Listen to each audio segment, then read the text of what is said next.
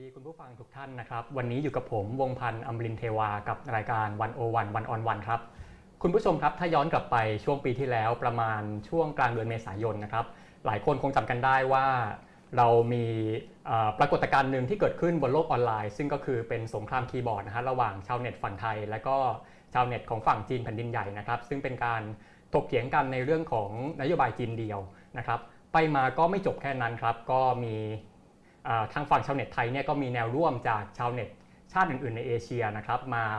แท็กทีมกับไทยผสมโรงกันสู้รบปลบมือกับจีนด้วยนะครับไปมาก็เกิดการขยายตัวขึ้นขยายตัวขึ้นนะครับแล้วก็จากความร่วมมือเล็ก ๆ ในวันนั้นครับก็เกิดเป็นความร่วมมือที่เป็นรูปเป็นร่างขึ้นมานะฮะเขาเรียกตัวเองครับว่าเป็นพันธมิตรชานม หรือว่าเป็น Milk Tea Alliance นั่นเองครับ แล้วก็นับมาจนถึงตอนนี้อีกไม่กี่อีกไม่กี่สัปดาห์ข้างหน้าครับ Multi Alliance ก็จะมีอายุครบ 1 ปีแล้วนะครับ เพราะฉะนั้นวันนี้ครับรายการของเราก็จะพาทุกท่านนะฮะไปย้อนมองกันว่า ตลอด 1 ปีที่ผ่านมาของ Multi Alliance เนี่ยมีความเป็นมาเป็นไปยังไงนะครับ มีพัฒนาการอย่างไง แล้วก็อนาคตเนี่ยทิศทางจะเดินไปทางไหนต่อนะครับ วันนี้ผมอยู่กับอาจารย์ประจำภาควิชาประวัติศาสตร์ ของคณะอักษรศาสตร์ จุฬาลงกรณ์มหาวิทยาลัย รองศาสตราจารย์ดรวัฒนาวงสุรวัตรสวัสดีครับ สวัสดีค่ะ ครับอาจารย์อย่างที่ผมบอกไปแล้วนะฮะว่า Multi Alliance เนี่ยเกิดขึ้นมาจากจุดเล็กๆนะฮะบนโลกออนไลน์ ไปมาก็ขยายตัวมา ก็จนอยู่มาจนถึงทุกวันนี้เป็นเวลา 1 ปีแล้วครับผมคราวนี้ในเวลา 1 ปีเนี่ยคำถามแรกเลยครับ อาจารย์มองเห็นพัฒนาการอะไรบ้างของ Multi Alliance ตั้งแต่วันนั้นจนถึงวันนี้ครับค่ะก็ต้องบอกก่อนว่า Multi Alliance ที่มันที่เป็นเกิดขึ้นเรียกว่า Multi Alliance เนี่ย คนที่ทำให้มันเกิดกับคนที่ตั้งชื่อมันเนี่ยเป็นคนละพวกกัน คือมันอย่างที่อธิบายให้คุณผู้ชมฟังก่อนหน้านั้นก็คือว่ามันเกิดจากสงครามคีย์บอร์ดระหว่างชาวเน็ตจีนกับชาวเน็ตไทยเป็นหลักก่อน แต่ว่าตอนหลังก็มีชาวเน็ตฮ่องกงไต้หวันมาผสมลงด้วยอะไรเงี้ยนะฮะแล้วข้อที่เขาทะเลาะกันหลักๆ ก็คือว่ามีดาราไทยซึ่งเป็นที่นิยมมากในจีนเนี่ย มีคอมเมนต์ในทวิตเตอร์ทำนองว่าไต้หวันเป็นประเทศฮ่องกงเป็นประเทศอะไรเงี้ยซึ่งก็ขัดแย้งกับนโยบายจีนเดียวของรัฐบาลจีน แล้วก็ชาวเน็ตจีนก็เลยไม่พอใจก็เลยออกมา โจมตีดาราคนนั้น ทีนี้ชาวเน็ตไทยก็เลยพากันออกไปปกป้องดาราคนนั้นใช่ไหมฮะทีนี้การตีกันระหว่างถ้าใช้ภาษาชาวบ้านก็คือติ่งวายอะใช่ไหมคือดูดูซีรีส์วายแล้วพระเอกมาพูดอะไรอย่างนี้ข้างนอกอะไรเงี้ยแล้วก็ทำให้เกิดติ่งทะเลาะกันอะไรเงี้ยมันก็เป็นเรื่องที่คนก็ไม่คนก็มักอาจจะคิดว่ามันไม่ไปถึงไหนหรอก มันก็แค่วัยรุ่นแฟนคลับตีกันอะไรเงี้ยอย่างที่เราเห็นบ่อยๆนะมันก็มันก็เป็นส่วนหนึ่งของวงการบันเทิงนะแต่ว่ามันเกิดเป็นเรื่องขึ้นมา เพราะว่ามีนักเคลื่อนไหวเรียกร้องประชาธิปไตยในฮ่องกงซึ่งถ้าเราจำได้ก็คือตลอดปี 2019 เนี่ยมันมีการเคลื่อนไหวเรียกร้อง คือมันเริ่มจากการต่อต้านกฎหมายส่งผู้ร้ายข้ามแดนที่ฮ่องกงพยายามจะ พยายามจะนำเสนอขึ้นมา แล้วหลังจากนั้นก็เป็นการต่อสู้มาเรื่อยๆ จนกลายเป็นการเรียกร้องประชาธิปไตยในฮ่องกงแทบจะตลอดทั้งปี 2019 เลยนะฮะแล้วพอมาปี 2020อะ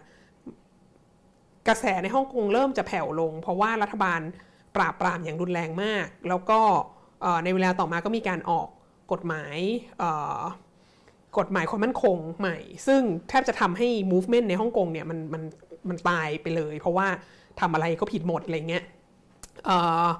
แล้วในปี 2020 อีกเช่นเดียวกัน ก็ปรากฏว่าก็เริ่มมีกระแสการเรียกร้องประชาธิปไตยในประเทศไทย เริ่มเกิดขึ้นในปี 2020 ใช่ไหมแล้วก็เป็นช่วงเดียวกับที่ทุกคนโดนล็อกดาวน์เพราะโควิด -19 กันหมด ทีนี้นักเคลื่อนไหวเรียกร้องประชาธิปไตยในฮ่องกงอะ่ะซึ่งกระแสเขาแผ่วแล้วอะ่ะเขาไม่เห็นจุดนี้ขึ้นมาเขาไม่เห็นว่าแบบเฮ้ยชาวเน็ตไทยเนี่ยต่อสู้เพื่อที่จะบอกว่าฮ่องกงเป็นประเทศไต้หวันเป็นประเทศอะ ก็คือเหมือนกับว่าคล้ายๆ กับสนับสนุน ชาวฮ่องกงกับชาวไต้หวันที่เรียกร้องประชาธิปไตยที่ที่ดูเหมือนว่าจะถูกกดทับจากรัฐบาลจีนแผ่นดินใหญ่อะไรเงี้ยเขาก็เลยรีบกระโดดเข้ามาแล้วเขาก็บอกว่า โอ้โห สิ่งนี้มันคือเราคือเพื่อนกันเราคือพวกเดียวกัน แล้วก็ในขณะเดียวกันก็มีนักการเมืองไต้หวันที่เป็นฝั่งประชาธิปไตยใช่ไหมคะที่เขาเขาก็เขาก็ต้องการจะเป็น ประเทศเอกราชเขาก็ต้องการจะเรียกตัวเขาเองว่าสาธารณรัฐจีน หรือสาธารณรัฐไต้หวันหรืออะไรก็ตามซึ่งมันขัดแย้งกับนโยบายจีนเดียวรัฐบาลปักกิ่ง ก็บอกมาตลอดว่าไต้หวันเป็นส่วนหนึ่งของจีน ทีนี้พอโอ้โห ชาวเน็ตไทยมาบอกว่าไต้หวันเป็นประเทศเนี่ยเขาก็บอกว่าโอ้โห อันนี้เราเป็นแบบเราเป็นพวกเดียวกัน ทีนี้นักการเมืองไต้หวันกับนักเคลื่อนไหวเพื่อประชาธิปไตยในฮ่องกงก็เลยกระโดดเข้ามาแล้วก็จับไอการตบตีกันของติ่งวายในระหว่างไทยกับจีนเนี่ย แล้วก็เรียกมันว่า Milk Tea Alliance เพราะว่าอะไร เพราะเราทุกคนเนี่ยคือตามความเห็นของเขาเนี่ยเพราะเราทุกคนเรียกร้องประชาธิปไตย และเราทุกคนก็ชอบดื่มชาเหมือนกัน แล้วมันก็เลยถูกมันก็เลยเป็นคำที่ถูกใช้ขึ้นมา ในการเรียกในการเรียกร้องประชาธิปไตยของ ของกลุ่มต่างๆ ในไต้หวันในฮ่องกงและในไทย และในหลังหลังจากนั้นในเวลาต่อมาประเทศเพื่อนบ้านใกล้เรือนเคียงอะไรที่มันมีการเรียกร้องประชาธิปไตยก็มีคนบอกว่าเอ้ย อันนี้มารวมเป็นพันธมิตรชานมได้ไหม ทีนี้อย่างเช่นหลังๆ มีคนพูดถึงพม่าเยอะนะฮะแล้วก็เราก็อาจจะขยายต่อไปมากกว่านั้น ทีนี้ไอ้คำว่าพันธมิตรชานมเนี่ย เราคิดว่าสิ่งที่มันสำคัญที่ที่ควรจะดูว่าเออมันคืออะไรกันแน่เนี่ย อย่างแรกคือมันเป็นมันเป็นคำที่เรียกรวมกันหลวมๆนะคือคือแสดงเรียกเพื่อแสดงความเป็นอันหนึ่งอันเดียวกันของ movement ในเมืองไทย เวลาออกไปประท้วงก็เราเป็นพันธมิตรชานมก็คืออ้างอิงไปถึง movement ในในฮ่องกงในไต้หวันด้วย แล้วในใน หรืออย่างล่าสุดมีพม่าเข้ามาร่วมด้วยพม่าก็พอพูดถึงอันนี้ก็คือ เป็นการแสดงให้เห็นว่า ไม่ได้มีแต่ในประเทศไทยเท่านั้นนะที่เรียกร้องประชาธิปไตยหรือไม่ได้มีแต่ในประเทศพม่าเท่านั้นนะที่เรียกร้องประชาธิปไตยเรามีเครือข่ายของคนที่เรียกร้องประชาธิปไตยจำนวนมาก ในภูมิภาคนี้นะส่วนหนึ่งคือการเรียกขึ้นมาเพื่อความอุ่นใจว่าฉันไม่ได้โดดเดี่ยวในภูมิภาคนี้ ฉันไม่ใช่ตัวประหลาดที่แบบที่คนชอบบอกว่า อะไรเนี่ยประชาธิปไตยมันไม่ใช่ของตะวันออกหรอกมันเป็นของตะวันตก ประชาธิปไตยมันไม่ใช่ของคนเอเชียอะไรเงี้ยแบบมันไม่เหมาะกับบ้านเราฝรั่งไม่เข้าใจอะไรเงี้ยแต่ว่าพอมีพันธมิตรชานมขึ้นมาเนี่ยมันก็เป็นสิ่งที่สามารถชูขึ้นมาได้ว่าเนี่ยเพื่อนบ้านในภูมิภาคเดียวกับเราอะ่ะเขาก็ต้องการใช้ไตเหมือนกัน อีกส่วนหนึ่งเราคิดว่าในคำว่าชานมเนี่ย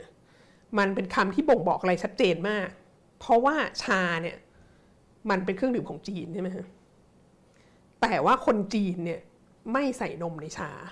คนที่ใส่นมในชาคือคนอังกฤษ คือมนุษย์โลกเริ่มบริโภคชาและใส่นมเนี่ยเพราะว่าอังกฤษเนี่ยได้ทดลองลิ้มชิมชาของจีนแล้วก็ชอบมาก แล้วก็เลยไปใส่นม แล้วหลังจากนั้นเนี่ยเราก็จะเห็นว่าประเทศที่เป็นอาณานิคมอังกฤษใน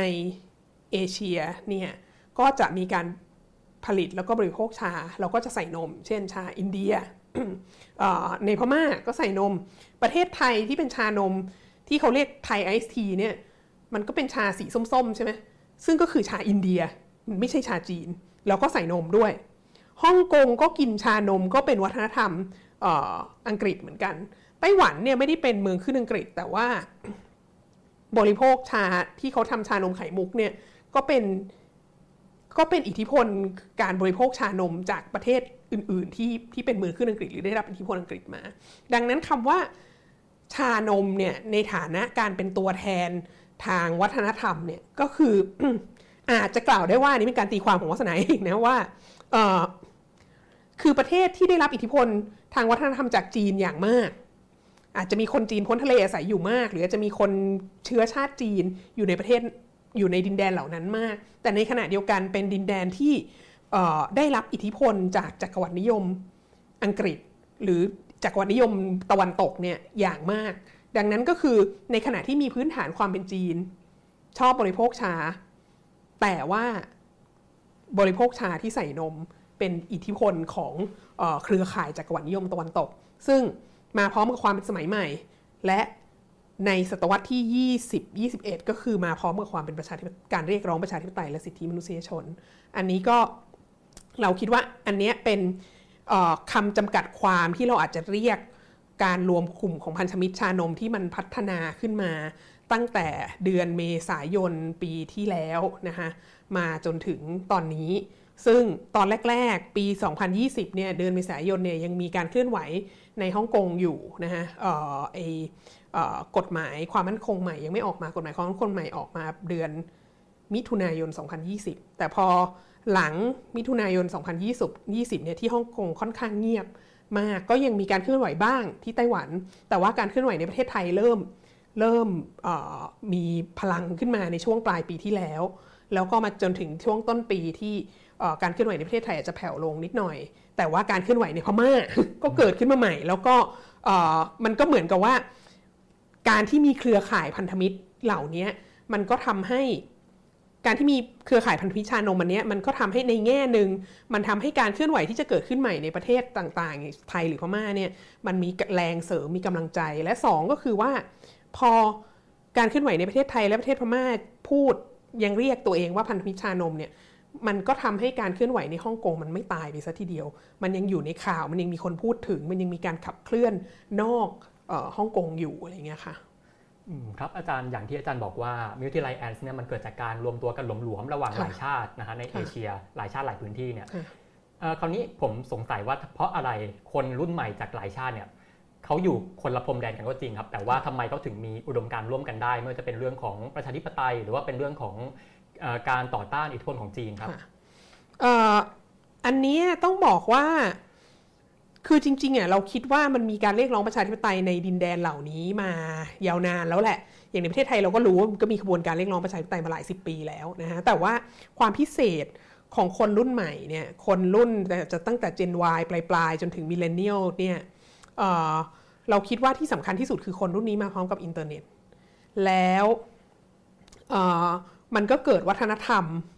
อินเทอร์เน็ตขึ้นมา ซึ่งมันแตกต่างจากวัฒนธรรมก่อนอินเทอร์เน็ต แล้วสิ่งที่สำคัญที่สุดก็คือก่อนยุคอินเทอร์เน็ตเนี่ยรัฐบาลเผด็จการในเอเชียเนี่ยมีความสามารถในการควบคุมสื่อค่อนข้างมากนะฮะอย่างเรานึกถึงอย่างตอนตัวเองโตขึ้นมาทศวรรษพันเก้าร้อยแปดสิบพันเก้าร้อยเก้าสิบเนี่ยโทรทัศน์ก็มี 3 5 7 9 1 ใช่ไหมฮะ แล้วก็รัฐบาลก็ค่อนข้างควบคุม แล้วก็วิทยุก็เป็นช่องของทหารไปซะส่วนใหญ่เยอะมาก แล้วก็เราก็ดู เสพสื่อแต่จากเหล่านี้ แล้วเราเราแล้วคนที่จะเป็นดารา คนที่จะเป็นผู้จัดมีละครมีอะไรทั้งหลายเนี่ยก็สามารถดำเนินธุรกิจของตัวเองไปได้ด้วยการเชื่อฟังรัฐบาล ดังนั้นมันก็จะไม่มีมันก็จะไม่มีสื่ออะไรที่ตั้งคำถามกับรัฐบาลเลยไม่ถึงแบบพวกสื่อทางวัฒนธรรม ละครทีวี เพลงอะไรทั้งหลายเนี่ยเราก็บริโภคกันไปใช่ไหมคะอย่างมากก็ฟังเพลงฝรั่ง จากฝั่งอเมริกาอังกฤษอะไรซึ่งก็เอามาเอามาเปิดผ่านสถานีวิทยุของไทยดีเจก็เป็นคนไทยอะไรทั้งหลายเนี่ยก็ควบคุมได้หมด แต่ว่าพอมายุคนี้เจน Y มิเลเนียลอะไรทั้งหลายเนี่ยซึ่งเขาโตขึ้นมาเนี่ยเขาไม่ได้ดูคือสามห้าเจ็ดเก้าสิบเอ็ดไม่ไม่มีใครดูแล้วอะตอนเนี้ยเขาก็ดูเขาก็ดูทีวีทางอินเทอร์เน็ตเขาก็ดูซีรีส์ต่างๆ เขาก็ไอดอลของเขากลายเป็นบอยแบนด์เกาหลี กลายเป็นแล้วเขาก็ดูซีรีส์วายของญี่ปุ่นของเกาหลีของจีน มีอยู่ช่วงหนึ่งจีนผลิตซีรีส์วายออกมาเยอะมาก แล้วก็ตอนหลังไทยก็ผลิตด้วยอะไรเงี้ย แล้วเขาก็ดูเขาก็บริโภคสื่อทางวัฒนธรรม ข้ามพรมแดนเหล่านี้ ดังนั้นก็คือว่าอย่างที่บอกเขาถึงได้มีการไปรบกับติ่งซีรีส์วายของจีนได้ที่มันเกิดเรื่องขึ้นมาทีแรกใช่ไหมคะคือ ดังนั้นคนรุ่นใหม่ที่อยู่ในภูมิภาคนี้เขาเขาเสพเขาเสพ สื่อทางวัฒนธรรมอันเดียวกัน ร่วมกันเขาเขาเป็นแฟนคลับข้ามพรมแดนกัน แล้วก็แน่นอนออดาราไทยที่เล่นซีรีส์พวกนี้ก็ไม่อาจถูกควบคุมโดยรัฐบาลจีนได้ ดาราเกาหลีนักร้องเกาหลีอะไรที่บอยแบนด์ไปพูดเรื่องสิทธิมนุษยชนที่สหประชาชาติ ก็ไม่อาจถูกควบคุมโดยรัฐบาลไทยได้ รัฐบาลพม่าก็ไม่อาจไปควบคุมดาราไต้หวันอะไรเงี้ยแล้วดังนั้นเนี่ยพอคนรุ่นใหม่เขาสืบสื่อ เขาเขาเสพสื่อข้ามพรมแดนเหล่านี้มันก็อยู่นอกเหนือความควบคุมของรัฐบาล แล้วมันก็เลยอาจกล่าวได้ว่ายุคนี้เป็นยุคแรกที่เครื่องมือโฆษณาชวนเชื่อของรัฐบาลที่ใช้ได้มาตลอดยุคสงครามเย็นเนี่ยมันใช้ไม่ได้แล้ว แล้วคนรุ่นใหม่แล้วเผด็จการก็ตามไม่ทันกับสื่อพวกนี้ใช่ไหมฮะคนรุ่นใหม่เนี่ยเดี๋ยวนี้เด็กวัยรุ่นเขาจีบกันทางไหนเขาเล่นเกมออนไลน์แล้วเขาก็จีบกัน แล้วเขาก็เป็นแฟนกัน แล้วเขาก็มี community ออนไลน์ แล้วเขาก็คุยกันเรื่อง คือการคุยกันใน community เกมออนไลน์นั่นมหัศจรรย์มาก แล้วมันเป็นสิ่งที่อย่าว่าแต่รัฐบาลเผด็จการเลยค่ะ ดิฉันซึ่งทำงานกับคนรุ่นใหม่ สอนหนังสือเจอกันทุกวันยังรู้สึกว่าทำความเข้าใจได้ยากมากอย่างเงี้ย ดังนั้นสื่อต่างๆ เหล่านี้ที่มันเชื่อมโยงคนข้ามพรมแดนมันเป็นสิ่งที่รัฐบาลเผด็จการเนี่ยควบคุมได้ยากมาก แล้วก็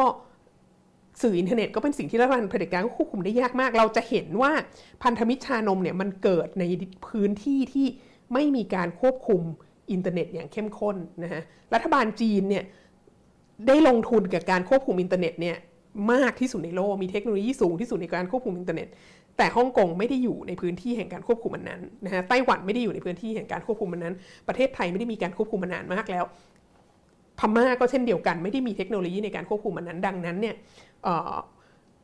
ก็เลยทำให้คนรุ่นใหม่เนี่ยสามารถที่จะสื่อถึงกัน แล้วก็บริโภควัฒนธรรมอินเทอร์เน็ตด้วยกัน แล้วก็ไม่ถูกครอบงำโดยโฆษณาชวนเชื่อของรัฐบาลเหมือนกับคนรุ่น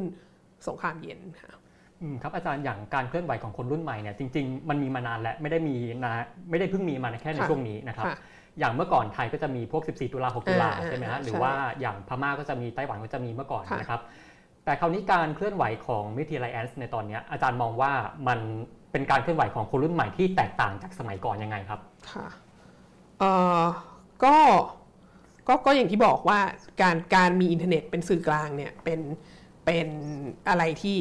แตกต่างกับสมัยก่อนมันมันไม่มีอินเทอร์เน็ตยุค 14 ตุลาแน่นอน แล้วก็พม่าปี 1988 นั้นก็อินเทอร์เน็ตมันก็ยังไม่ได้เป็นเรื่องใหญ่เท่าทุกวันนี้ แล้วเทคโนโลยีเนี่ยนะฮะ คนรุ่นใหม่เนี่ยไม่ใช่แค่ไม่ใช่แค่เสพสื่ออินเทอร์เน็ตร่วมกัน แล้วเสพสื่อข้ามพรมแดน แล้วดูซีรีส์ข้ามพรมแดน แล้วเล่นวิดีโอเกมออนไลน์ข้ามพรมแดนนะเขามีความสามารถในการสร้างสื่อเองด้วย ยุคนี้เป็นยุคที่ทุกคนสร้างสื่อได้ แล้วทุกคนมีสมาร์ทโฟนหนึ่งอันเนี่ยถ่ายคลิปได้เซลฟี่ทำคลิปของตัวเองเข้าไปร่วม Clubhouse มีไลฟ์ คือทุกอย่างที่เกิดขึ้นเนี่ยสามารถที่จะกระโดดเขาคนรุ่นใหม่สามารถกระโดดเข้าไป แล้วก็ทำตัวเองเป็นสื่อ แล้วก็ส่งข่าวไปให้นานาชาติทั่วโลกรับรู้ได้ผ่านช่องทางทางอินเทอร์เน็ต แล้วคนรุ่นใหม่ก็เขาเรียกอะไรเป็น cyber native อะเป็นคนที่ตั้งแต่เกิดมาก็มีอินเทอร์เน็ตแล้วอะแล้วก็เรียนรู้กับการใช้สมาร์ทโฟน ตั้งแต่แบบเข้าอนุบาลหนึ่งหลานดิฉันก็ดู วิดีโอ YouTube ค้นหาอะไรเองได้แล้วอะไรเงี้ย ดังนั้นน่ะเขาก็จะมีความเชี่ยวชาญในการควบคุมสื่อเหล่านี้ ซึ่งหมายความว่าพอถึงเวลาที่จะต้องไปแข่งขันกันนำเสนอข้อมูลหรือนำเสนอความคิดเห็นเนี่ยรัฐบาลก็จะตามทันยาก หรือเวลาที่มีการชุมนุมประท้วง หรือเวลาที่มี การประพฤติมิชอบโดยภาครัฐ การทุจริตคอร์รัปชันหรือการใช้ความรุนแรง การปราบม็อบอะไรต่างๆ นานาเนี่ยที่มัน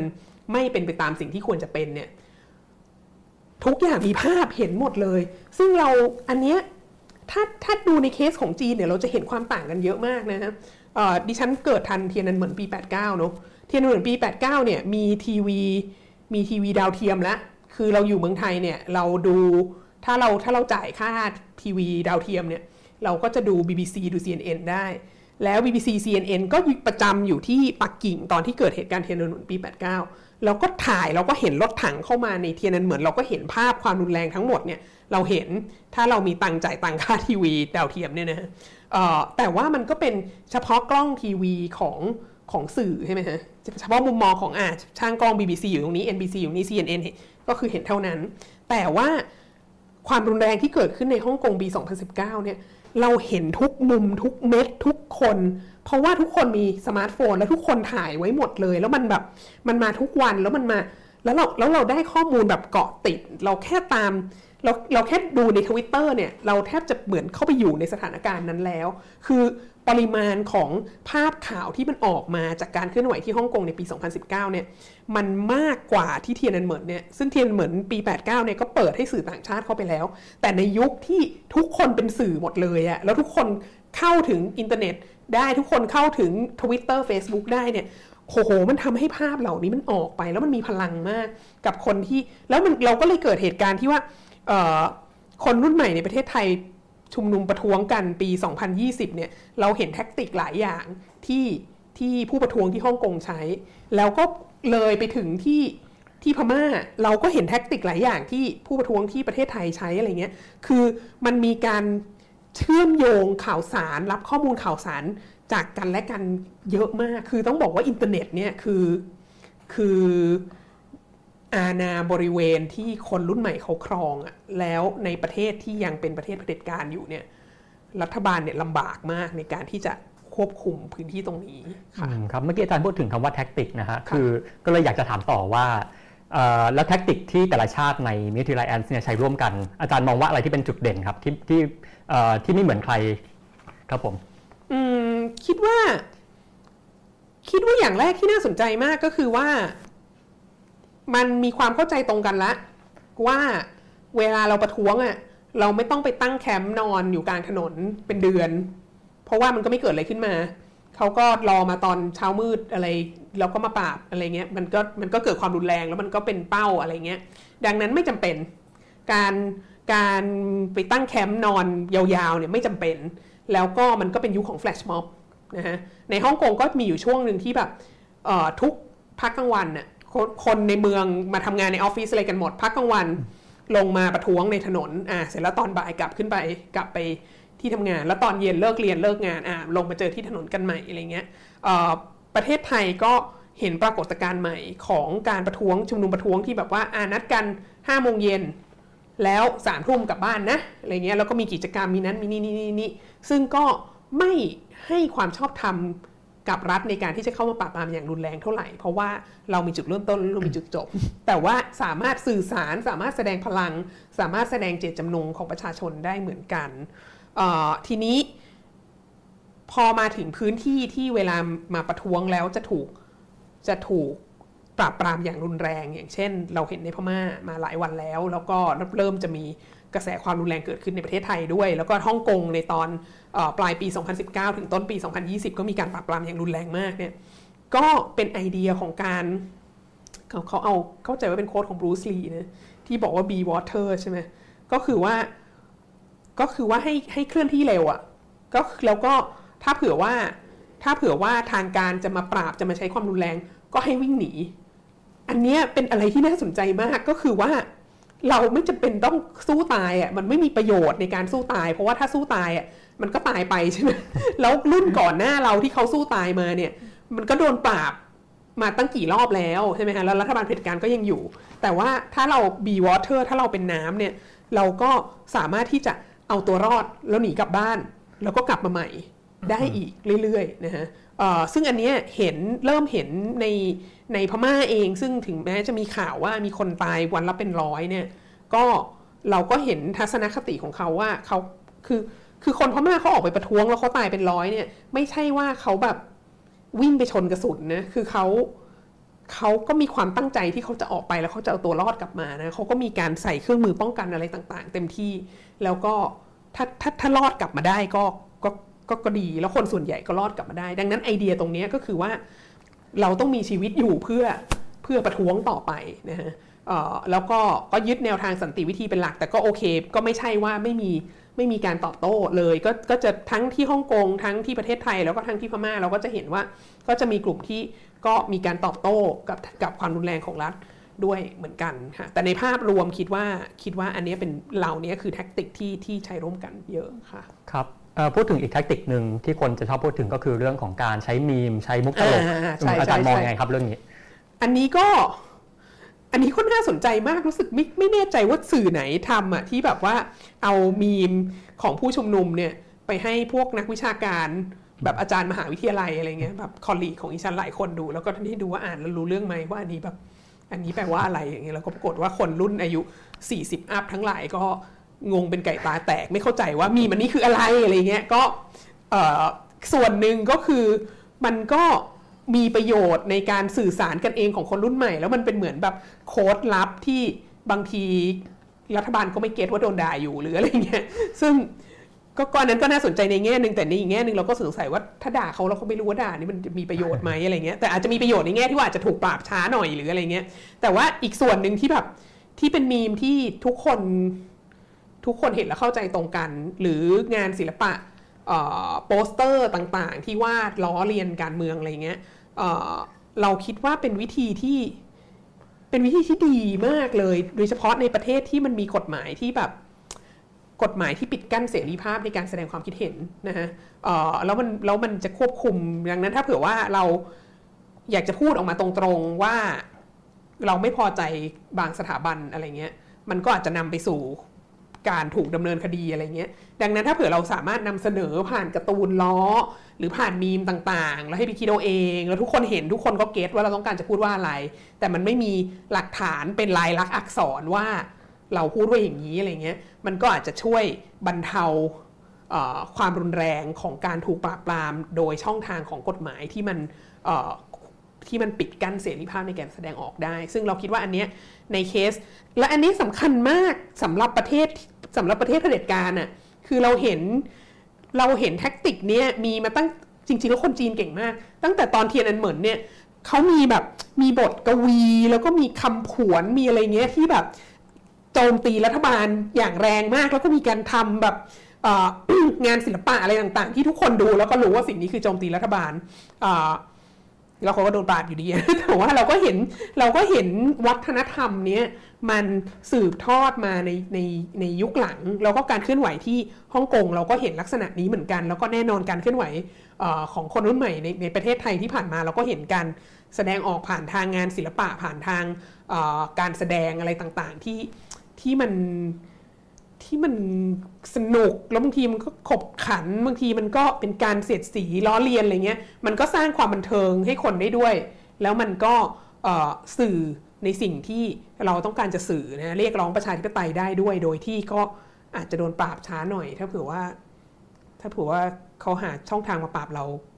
ไม่ได้ง่ายนักอะไรเงี้ยฮะซึ่งก็คิดคิดว่านี้มีประโยชน์มากในในเคสของฮ่องกงในเคสของประเทศไทย แต่ว่า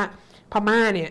พม่าเขาก็ใช้นะ แล้วเราก็เอนจอยมีมพม่ามาก ที่เราออกมาทั้งในช่องทาง Facebook แล้วก็ Twitter แต่ว่าปัญหาคือรู้สึกว่ารัฐบาลเขาไม่ค่อยมีอารมณ์ขันเท่าไหร่ก็เขาก็เขาก็จะปราบกันรุนแรงกว่าเราค่ะครับที่อาจารย์พูดมาทั้งหมดเรื่อง tactic ไม่ว่าจะเป็นเรื่องการประท้วงแบบไร้หัวไร้แกนนำหรือว่าการเป็น be water การใช้โซเชียลมีเดียการใช้มีมอะไรเนี่ยทั้งหมดทั้งมวลอาจารย์มองว่ามัน effective ไหมมีประสิทธิภาพไหมมันช่วยให้การเคลื่อนไหวมีโอกาสสำเร็จได้หรือเปล่าครับ อืม มันช่วยให้การเคลื่อนไหวมีโอกาสสำเร็จได้ไหม เราคิดว่า เราคิดว่าถ้าถ้าเผด็จการจะล้มนะฮะเผด็จการจะล้มด้วยเศรษฐกิจ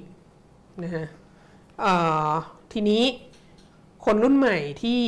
ทำมีมออกมาที่ออกไปประท้วงที่อะไรต่างๆ เหล่านี้เนี่ย อาจจะทำให้รัฐบาลล้มโดยทันทีไม่ได้นะแต่ว่าทำให้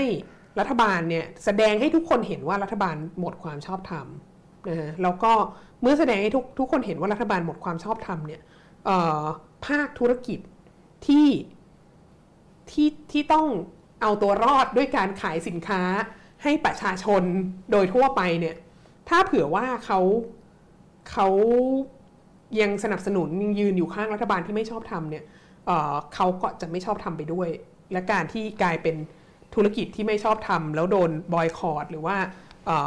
มีปัญหาในเวทีเศรษฐกิจโลกอะไรเงี้ย มันก็อาจจะนำไปสู่การที่เขาก็อาจจะไม่อยากจะดำเนินไปในทางนี้ ซึ่งอันนี้ก็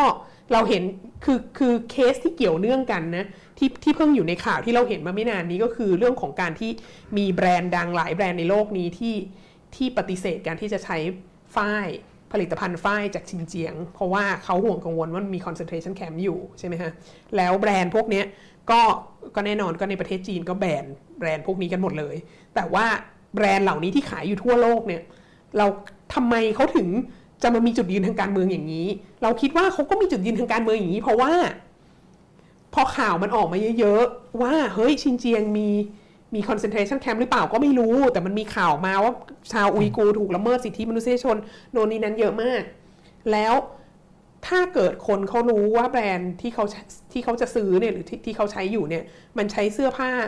ที่ทำจากฝ้ายที่มาจากชินเจียงอะ่ะคนอย่างน้อยคนข้างนอกประเทศจีนก็ก็อาจจะไม่อยากใช้ก็ได้ มันก็มีผลกระทบกระเทือนต่อธุรกิจของเขาเเขาก็เลยเราก็คิดว่าการที่ตัดสินใจที่จะบอกว่าแบรนด์ ไม่ใช้ไม่ใช้ฝ้ายจากชินเจียงเนี่ยมันก็เพื่อผลประโยชน์ทางเศรษฐกิจ ซึ่งเราคิดว่าลักษณะอย่างนี้มันจะนำไปสู่การเปลี่ยนขั้วของกลุ่มธุรกิจนะในประเทศต่างๆ ซึ่งแล้วก็แน่นอนการที่ถ้าเผื่อมันเกิดการบอยคอรดเกิดการแซงชั่น ความบาตรทางเศรษฐกิจจากโลกตะวันตกจากต่างชาติอะไรเหล่านี้มันก็จะเป็นสิ่งที่จะกดดันให้รัฐบาลเผด็จการอยู่ไม่ได้ด้วยเช่นเดียวกัน ดังนั้นเราคิดว่า ไอการเคลื่อนไหวที่เราเรียกกันว่า Milk Tea Alliance เนี่ยมันไม่ได้จะนำไปสู่การล้มรัฐบาลหรอก แต่มันจะนำไปสู่การการทำให้คนส่วนใหญ่ในประเทศ โดยเฉพาะคนส่วนใหญ่ที่ขับเคลื่อนธุรกิจเนี่ยภาคเศรษฐกิจเนี่ยตัดสินใจว่าเราไม่สามารถจะยืนอยู่ข้างรัฐบาลที่ไม่ชอบธรรมได้ แล้วสิ่งนั้นจะนำไปสู่การการเปลี่ยนแปลงค่ะอืมครับเราพูดถึงเรื่อง tactic เรื่องจุดแข็งของ Milk Tea Alliance มาเยอะแล้วนะครับ อยากถามอาจารย์บ้างเรื่องจุดอ่อนว่า Milk Tea Alliance เนี่ยอาจารย์มองเห็นว่ามีจุดอ่อนอะไรบ้างครับ คือ อย่างแรกก็คือเป็นการรวมตัวอย่างหลวมๆมากเนาะก็เป็นสิ่งที่ก็เรียกเรียกกันไปเพื่อเพื่อให้กำลังใจกันและกันเนาะแต่ว่าจริง ๆ แล้วถามว่า movement ในฮ่องกงมีการมีการส่งเงินส่งความช่วยเหลืออะไรให้ movement ในประเทศไทยบ้างไหมเนี่ยก็ ก็ก็ไม่ชัดเจนเท่าไหร่นะหรือ movement ในประเทศไทยส่งอะไรไปช่วยพม่าบ้างไหมกก็ไม่ชัดเจนเท่าไหร่เหมือนกันในในในความช่วยเหลือที่รรลุมาทำนะเพราะว่าจริง ๆ แล้วจริงๆ movement ในแต่ละประเทศก็แค่จะเอาตัวให้รอดก็ลำบากแล้ว ดังนั้นก็คงจะช่วยกันช่วยกันอย่างเป็นรูปธรรมได้น้อยนะฮะความช่วยเหลือคงจะเป็นในแง่ของของการให้กำลังใจกันหรือการทำให้การเรียกร้องประชาธิปไตย ของทุกประเทศเนี่ยมันยังอยู่ในสื่อนานาชาติ มันยังเป็นสิ่งที่เป็นที่สนใจของสหภาพยุโรปของสหรัฐอเมริกา และอาจจะผลักดันทำให้สหภาพยุโรปสหรัฐอเมริกาสหราชอาณาจักรอะไรพวกนี้เขามีนโยบายต่อประเทศเผด็จการในเอเชียได้ อันนั้นก็อันนั้นก็คืออีกสิ่งหนึ่งที่มิลทีไลน์จะทำได้ แต่ว่าถ้าถ้าพูดในแง่แบบในแง่ของการต่อสู้กับเผด็จการในแต่ละพื้นที่เนี่ยเราคิดว่า เราคิดว่าแต่ละพื้นที่ก็ต้องก็ต้องสู้ด้วยตัวเองนะเราถ้าถามว่าเเขาควรจะเปลี่ยนวิธีสู้ไหมหรืออะไรงนี้ทที่มันจะได้ประโยชน์มากขึ้นวัฒนาก็คงจะบอกว่าตัวเองก็อยู่มาจนไม่อาจบอกได้ว่าเป็นคนรุ่นใหม่แล้วนะฮะแล้วเราก็คิดว่าวิธีการของคนรุ่นก่อนหน้านี้ที่เราเคยเห็นมาที่เราศึกษามาในประวัติศาสตร์เนี่ยมันไม่เวิร์ก ดังนั้นนะเราก็มีความรู้สึกว่ามาถึงยุคนี้คนรุ่นใหม่เขามีวิธีการใหม่ ๆ ของเขา เราก็คิดว่าก็ก็ก็ลองให้เขาลีดดูแล้วกันค่ะคงคงจะไม่สามารถให้คำแนะนำได้ว่าเอาอยัางไงดีก็ก็เราก็มองด้วยความตื่นตาตื่นใจว่าโอ้โห มีไอเดียนี้มาใหม่คิดสิ่งนี้ก็ได้ด้วย อันนี้ก็มีประโยชน์เหมือนกัน แล้วก็อะไรที่สนับสนุนได้ก็สนับสนุนนะแต่ว่าคิดว่าเท่าที่เป็นอยู่ทุกวันนี้ก็ amaze มากแล้วนะคือเรานึกถึงตอนเราอายุ 20-21 นี้เราไม่สามารถคิดอะไรอย่างนี้ได้นะก็ก็ค่อนข้างค่อนข้าง amaze ในคนเขาเรียกอะไรไซเบอร์เจเนอเรชันนี้มากค่ะอืมครับ อันนี้เราพูดถึงภาพรวมกันไปพอสมควรแล้วนะครับลองไปดูทีละประเทศกันบ้างนะครับ เริ่มจากที่แรกเลยก็คือฮ่องกง คือฮ่องกงเนี่ยหลาย ๆ คนจะมองว่าเป็นโมเดลนะครับ เป็นต้นแบบให้กับหลาย ๆ ประเทศในการเคลื่อนไหวนะครับ แต่ว่าทุกวันนี้ดูเหมือนว่า ฝั่งประชาธิปไตยในฮ่องกงเนี่ยจะเพียงพ้ำไปเยอะและโดนปราบไปเยอะแล้วนะครับตกลงแล้วคำว่าฮ่องกงโมเดลเนี่ยอาจารย์มองว่าไอ้ไอสิ่งที่มันเกิดขึ้นเนี่ยมันทำให้ฮ่องกงโมเดลมันหมดมนขลังลงไปหรือเปล่า หรือว่ามันมันมันส่งผลอะไรกับส่งผลอะไรกับขวัญกำลังใจในการเคลื่อนไหวของแต่ละประเทศด้วยไหมครับ เราคิดว่าฮ่องกงเนี่ย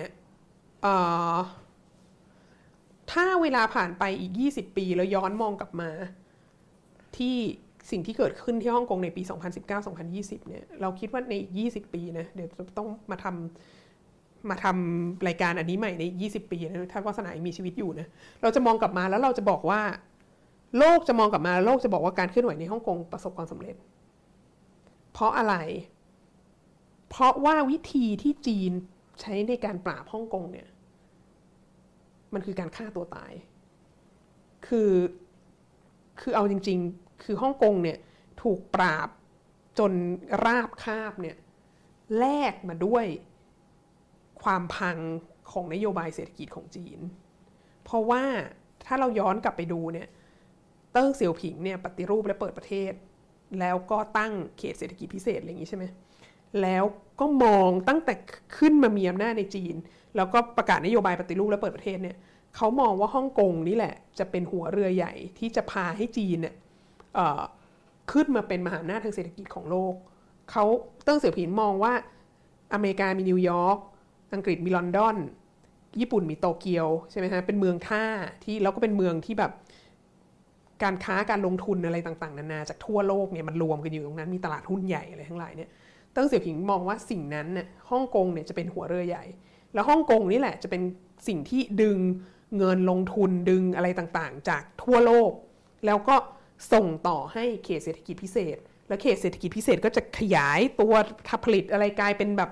ซูเปอร์มาร์เก็ตของโลกอกลายเป็นโรงงานของโลก ซึ่งก็จีนก็เป็นเช่นนั้นใช่ไหมฮะสิ่งนั้นคือความฝันของเติ้งเสี่ยวผิง แล้วฮ่องกงจะทำอย่างนั้นได้อะก็เพราะว่าฮ่องกงมันเป็นเขตปกครองพิเศษนี่แหละ ที่มันที่มันไม่เหมือนกับข้างใน ที่มันมีที่มันมีเสรีภาพสื่อ มันมีเสรีภาพในการแสดงความคิดเห็น มันมีมาตรฐานของกฎหมาย สิทธิเสรีภาพสิทธิมนุษยชนอะไรทั้งหลายที่อยู่ในมาตรฐานของอังกฤษ ซึ่งทั่วโลกยอมรับฮ่องกงควรจะเป็นอย่างนั้นของจีน แต่การที่จีนมาปราบฮ่องกงโดยการออกกฎหมายกฎหมายความมั่นคงอันใหม่เนี่ยซึ่งแบบโอ้โหควบคุมครอบคลุมทั่วโลกนะแบบทั่วโลกและครอบคลุมทั้งอดีตปัจจุบันอนาคตนะคือเรานั่งอยู่ในประเทศไทย หรือเรานั่งอยู่ในสวีเดนหรือ แอฟริกาหรืออะไรก็ตาม แล้วถ้าเรา Facebook บอกว่าเราสนับสนุนประชาธิปไตยในฮ่องกงแล้วเราขึ้นเครื่องแล้วเราไปเปลี่ยนเครื่องที่ฮ่องกงเราโดนจับได้นะตามกฎหมายนี้ ซึ่งอันนี้แปลว่าอะไร อันนี้แปลว่าฮ่องกงไม่ใช่ที่ที่ปลอดภัยสำหรับการลงทุนจากต่างชาติอีกต่อไป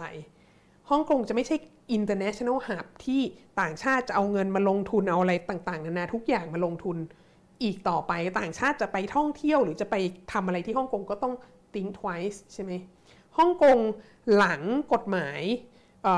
ความมั่นคงของจีนเนี่ยหลังเดือนมิถุนายน 2020 เนี่ยฮ่องกงก็คือกลายเป็นศูนย์รวมการลงทุนจากจีน คือเศรษฐกิจฮ่องกงยังไม่พังหรอก แต่ว่าเศรษฐกิจฮ่องกงมันจะเติบโตขึ้นมาได้ เฉพาะเงินที่มาจากจีน เท่านั้น เฉพาะเงินที่มาจากจีน และพันธมิตรเผด็จการของจีน ดังนั้นกลุ่มในทุนไทยในทุนพม่าในทุน ลาวกัมพูชาอะไรพวกนี้ที่อยู่ในที่อยู่ในเครือข่ายเผด็จการจีนเนี่ยก็จะยังเอาเงินเงินไปลงทุนที่ฮ่องกงอยู่ แต่ฮ่องกงจะไม่ใช่นิวยอร์กฮ่องกงจะไม่ใช่ลอนดอนฮ่องกงจะไม่ใช่โตเกียว และสิ่งนั้นน่ะก็จะทำให้แผนการของจีนที่จะพังอาจขึ้นมาท้าทายมหาอำนาจทางเศรษฐกิจอื่นๆเนี่ย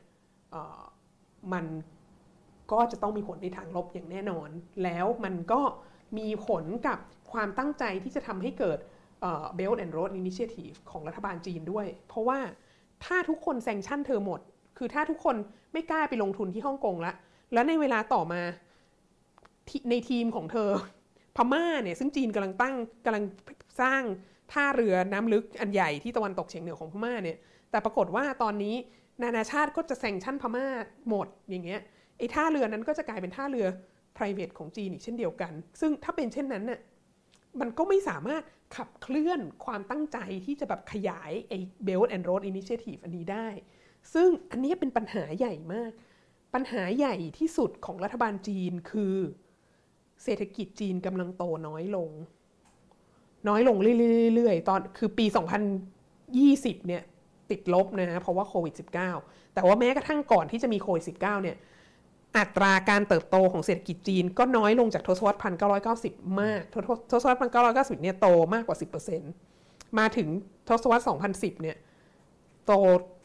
5-6%และมีแนวโน้มน้อยลงเรื่อยๆ ซึ่งอันนี้เราก็เลยคิดว่า โอเคฮ่องกงนะเวลานี้โดนปราบราบคาบอะแต่โดนปราบด้วยสิ่งที่ทำร้ายจีนหนักมาก แล้วในช่วงหลังๆ ที่เราเห็นเริ่มมีข่าวชินเจียงขึ้นมาเยอะขึ้น เริ่มมีข่าวการเรียกร้องการต่อต้านในมองโกเลียในมากขึ้น มีข่าวทิเบตก็เพิ่มมากขึ้นอะไรเหล่านี้เเราทำให้เราได้ได้ยินเเสียงของความไม่พอใจที่เกิดขึ้นในประเทศจีนดังขึ้น ซึ่งว่าสาคิดว่านี้เป็นผลโดยตรงจากสิ่งที่เกิดขึ้นในฮ่องกงในปี 2019 ดังนั้นเราคิดว่าในข้อนี้ฮ่องกงโมเดลไม่ได้ล้มเหลวเเราต้องรอ เนี่ยอย่างที่บอกอีก 20 ปีมองกลับมา เราจะเห็นว่าฮ่องกงโมเดลเป็นจุดเริ่มต้น ของสิ่งที่อาจจะนำไปสู่การเปลี่ยนแปลงของรัฐบาลจีนค่ะอืมครับอาจารย์แต่บางคนก็จะบอกว่าจีนเนี่ยไม่ต้องพึ่งฮ่องกงก็ได้แบบพึ่งทุกวันนี้ก็มีเซี่ยงไฮ้มีมาเก๊าอยู่แล้วอ่าว่าไงครับ ก็ใช่มีเซี่ยงไฮ้มีมาเก๊ามีเซินเจิ้นแต่เซี่ยงไฮ้มาเก๊าเซินเจิ้นก็ไม่ใช่นิวยอร์กก็ไม่ใช่ลอนดอน ก็ไม่ใช่โตเกียว คือเมืองใหญ่ ๆ ทั้งหมดเหล่านี้มันขับเคลื่อน ด้วย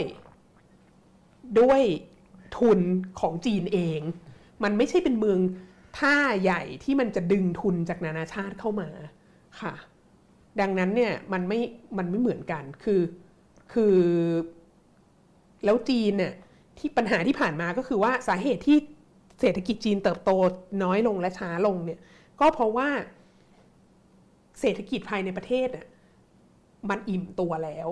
มันผลิตได้เยอะมากจน ก็ตลาดภายในประเทศก็รับมากกว่านี้ไม่ได้แล้ว แล้วก็ผลิตมากกว่านี้ก็ไม่ได้แล้วด้วยแรงงานภายในประเทศอะไรต่างๆนานาดังนั้นถ้าจะขับเคลื่อนให้มันขยายไปได้อีกอะมันต้องดึงเงินจากต่างประเทศเข้ามา มันต้องเอาแรงงานจากนอกประเทศเข้ามา มันต้องขยายเครือข่ายตลาดออกไปถึงได้จะทำ Belt and Road Initiative ใช่ไหม แต่ว่าถ้าคุณมีเมืองท่า แต่เมืองท่านั้นขับเคลื่อนด้วยทุนภายในประเทศของคุณอย่างเดียวอะ่ะ มันก็ ไม่ได้ใช่ไหมอืมมันก็จะอยู่แค่นั้นน่ะ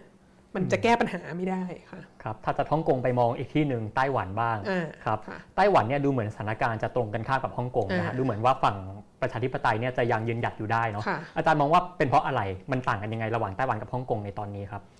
คือมันต่างกันอย่างมาก เพราะว่าไต้หวันก็เขาก็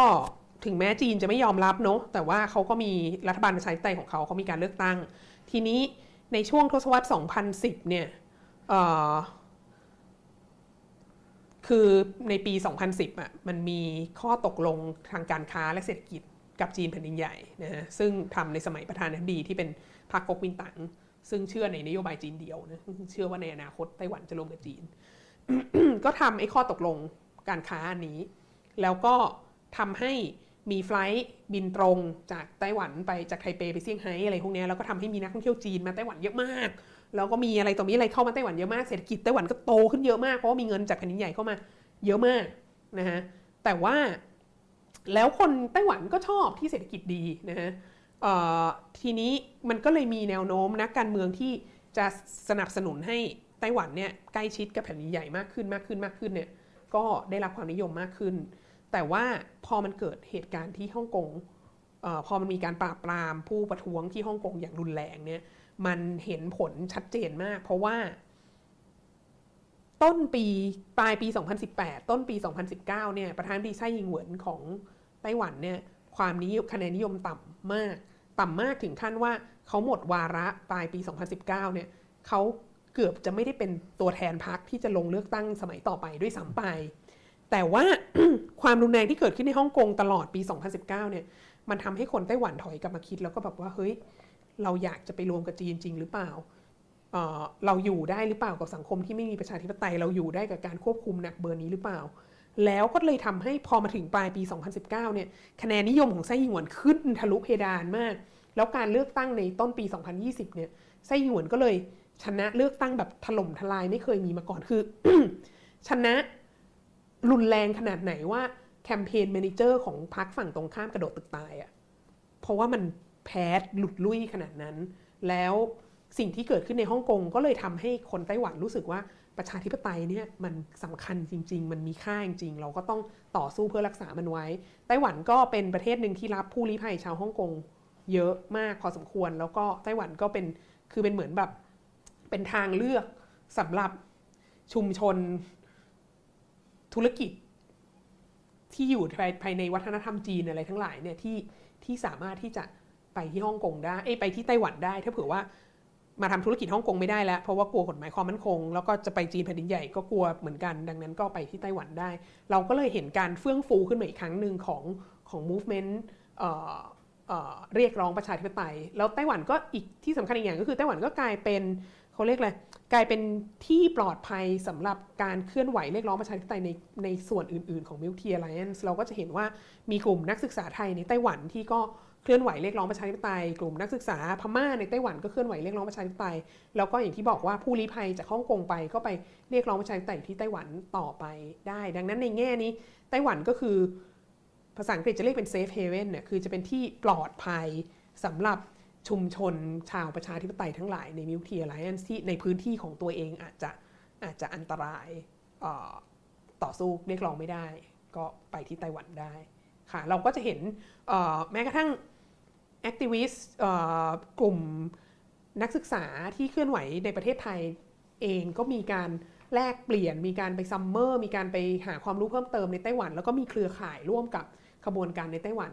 มามาระยะหนึ่งแล้วค่ะ ดังนั้นรู้สึกว่าใน Milk Tea Alliance ทั้งหมดตอนนี้เราต้องบอกว่าไต้หวันเป็นพี่ใหญ่ หรือไต้หวันเป็นเป็นแบบเขาเรียกอะไรเป็นผู้อุปถัมภ์เป็นดินแดนลี้ภัยเป็นที่ที่แบบเป็นประชาธิปไตยแบบที่เราที่เหลือทุกคนอยากจะเป็นแบบนั้นที่อาจารย์บอกว่าไต้หวันเป็นดินแดนปลอดภัยเป็น safe haven เนี่ยครับผมอาจารย์มองว่าจะเป็นอย่างนั้นตลอดไปไหมครับ มองอนาคตยังไงครับสำหรับไต้หวัน คิดว่าไต้หวันตอนนี้ปลอดภัยขึ้นกว่าทศวรรษ 2000 ไต้หวันในทศวรรษ 2020 เนี่ย ปลอดภัยกว่าทศวรรษ 2000 และทศวรรษ 2010 เพราะเหตุว่า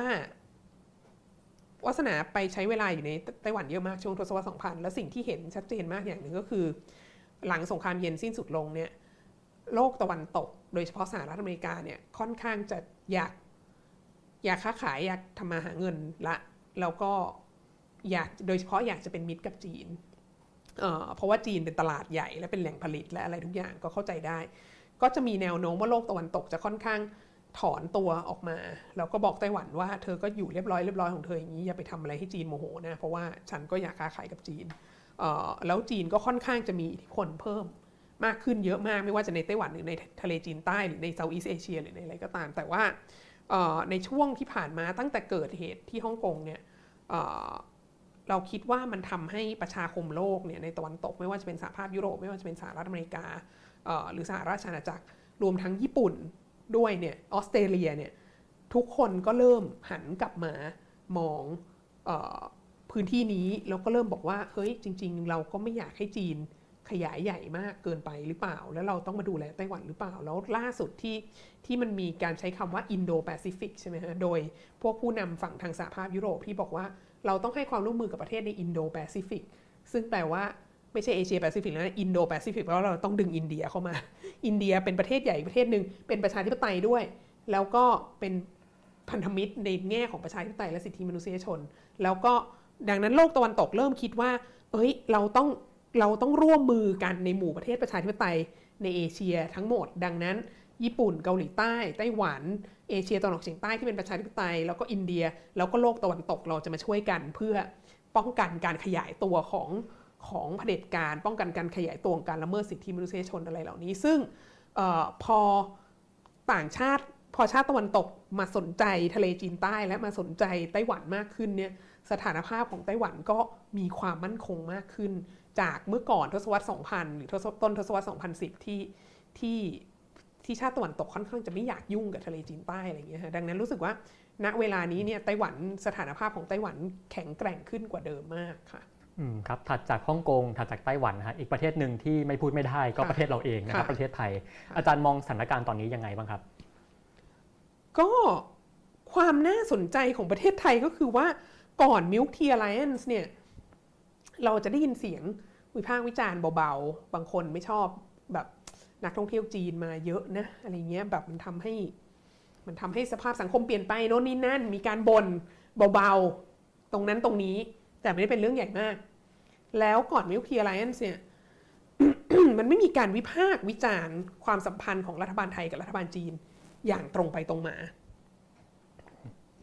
ทั้งๆที่จริงๆแล้วอะ่ะมันมีอะไรให้วิจารณ์เยอะมาก มันมีเสียงจาก NGO ที่ดูแลแม่น้ำโขง แล้วก็บอกว่าเฮ้ยเขื่อนแม่น้ำโขงในประเทศจีนมันทำให้เกิดผลทางสิ่งแวดล้อมอะไรอย่างนี้หรือเปล่า หรือว่าเเรื่องของรัฐบาลที่ตั้งแต่ รัฐประหารครั้งล่าสุดเนี่ย เราใช้เงินซื้อยุทโธปกรณ์จากจีนเพิ่มขึ้น เป็นแบบหลายร้อยเปอร์เซ็นต์เนี่ยมันถูกต้องหรือเปล่า แล้วก็ประเทศเพื่อนบ้านอาเซียนของเรา ครึ่งหนึ่งของอาเซียนนี่มีปัญหากรณีพิพาทดินแดนกับจีนในทะเลจีนใต้เนี่ย แล้วเราไม่มีจุดยืนร่วมกับอาเซียนเนี่ย แล้วอาเซียนจะอยู่ได้ไหมอะไรเงี้ย คือจริง ๆ มันมีหลายแง่มุมของ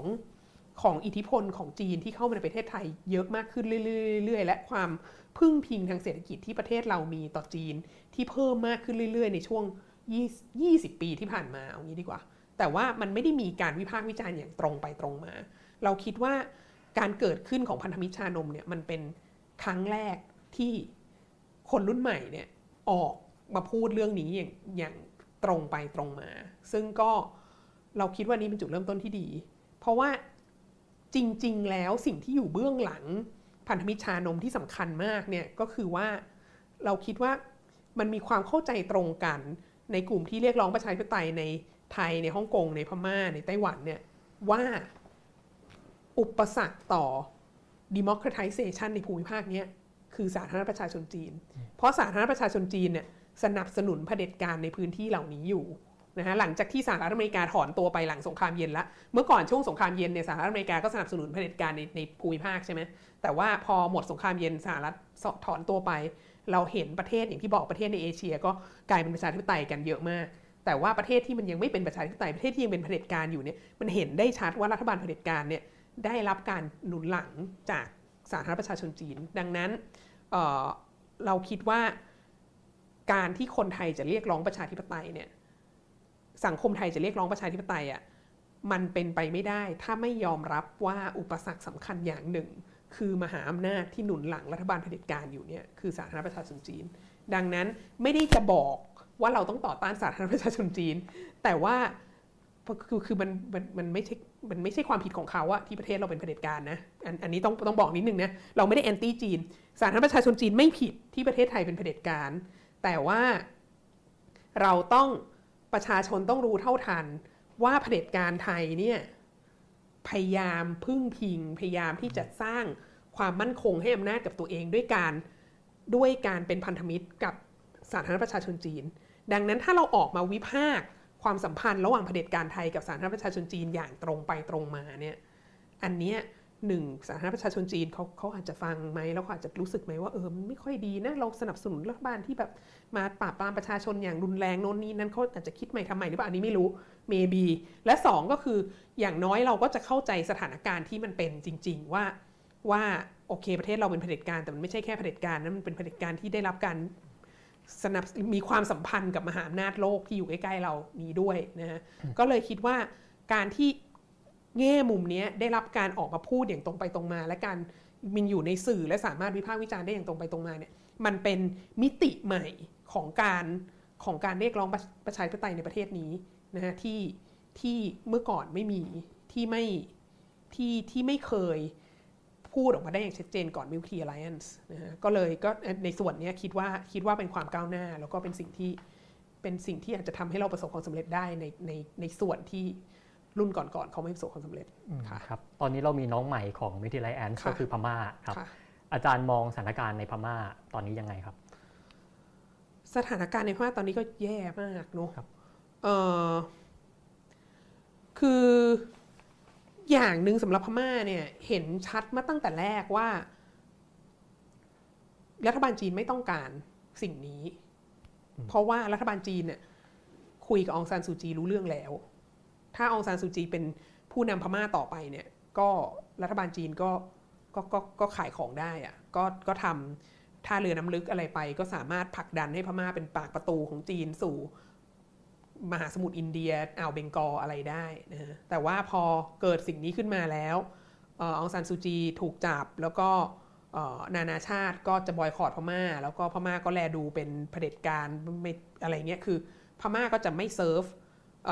ฟังก์ชันที่ควรจะเป็นให้จีนใน BRI ใน Belt and Road Initiative ดังนั้นน่ะบอกก่อนเลยอันดับแรกเลยก็คือว่าการที่พม่าเป็นเผด็จการอย่างนี้เนี่ยมันไม่เป็นผลดีกับแผนการของจีนนะฮะแต่ว่าในขณะเดียวกันน่ะถ้า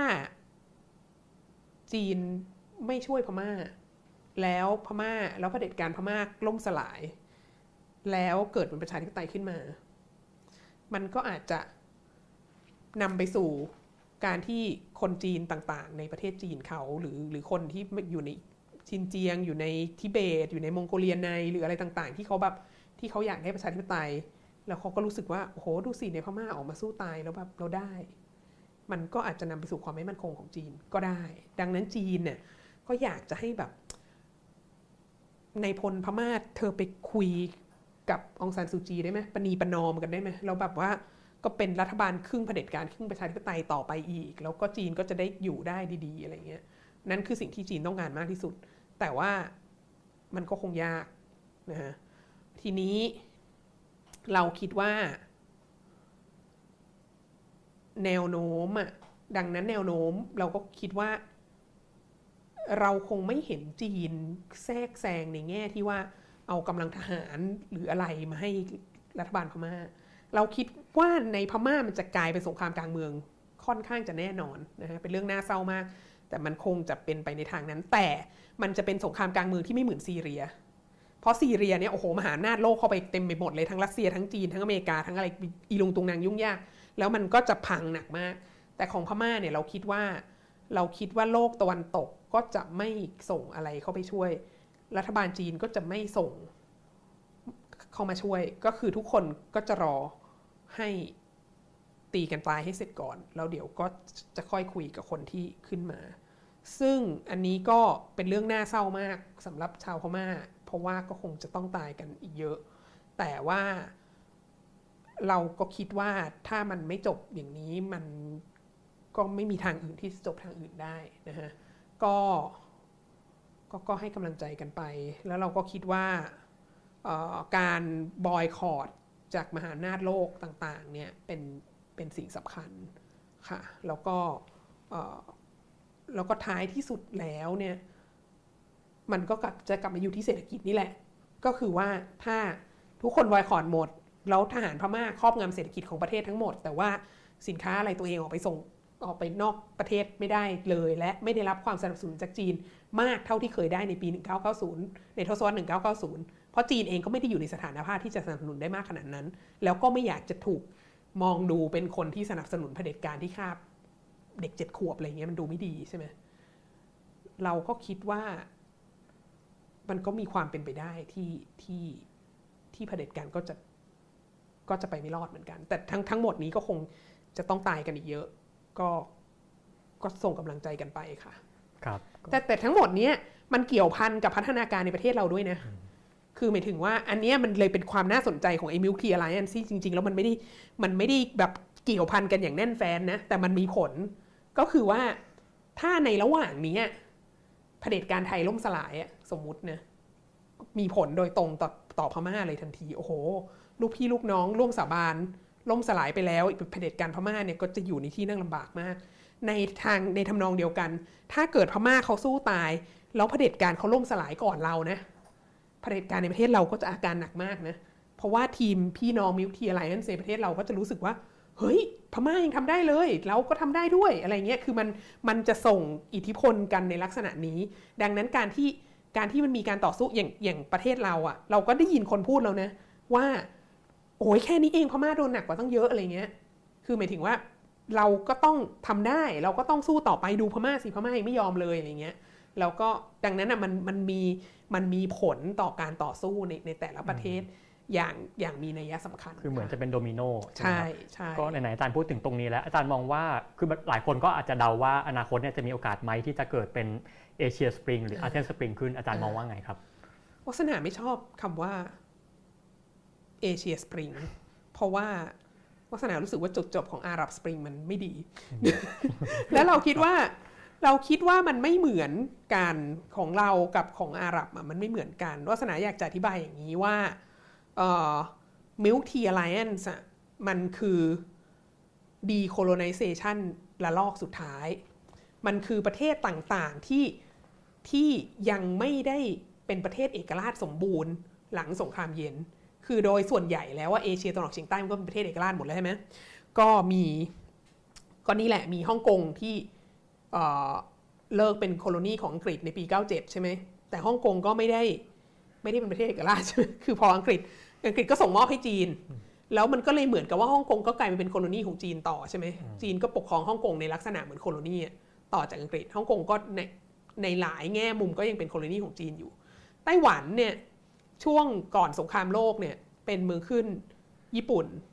นะฮะเป็นเมืองขึ้นญี่ปุ่นอยู่ 50 ปี แล้วก็ญี่ปุ่นก็แพ้สงคราม พรรคก๊กมินตั๋งของเจียงไคเชกก็เข้ามายึดไต้หวัน แล้วก็ทำตัวเหมือนเป็นเจ้าอาณานิคมไต้หวันเนี่ยก็คือก็คือยึดเกาะไต้หวันไปนะฮะแล้วก็ตอนหลังก็ย้ายมาตั้งประเทศใช่ไหมแล้วก็นี่แหละเพิ่งจะหลังสงครามเย็นที่สหรัฐอเมริกาเลิกสนับสนุนเผด็จการทหารของไต้หวันก็เลยเริ่มมี democratization ขึ้นมา แต่ว่าณทุกวันนี้เขามีรัฐบาลประชาธิปไตยแล้ว เขาเลือกตั้งอะไรทุกสิ่งอย่างเองแล้วเนี่ย แต่ เขาก็ยังถูกจีนแผ่นดินใหญ่เนี่ยแบบไม่ยอมรับแล้วก็ไปบังคับให้ทั่วโลกไม่ยอมรับ แล้วก็ทำให้เขาไม่มีที่นั่งในสหประชาชาติและอะไรต่างๆเยอะแยะมากมายดังนั้นไต้หวันก็ยังต่อสู้เพื่อเอกราชของตัวเองอยู่ ยังยังไม่ดีคอลไนซ์ร้อยเปอร์เซ็นต์นะฮะไทยเนี่ยไม่เคยมือขึ้นของใครเลยนะเเราทุกคนก็ต้องรู้ แต่ว่าไทยอะ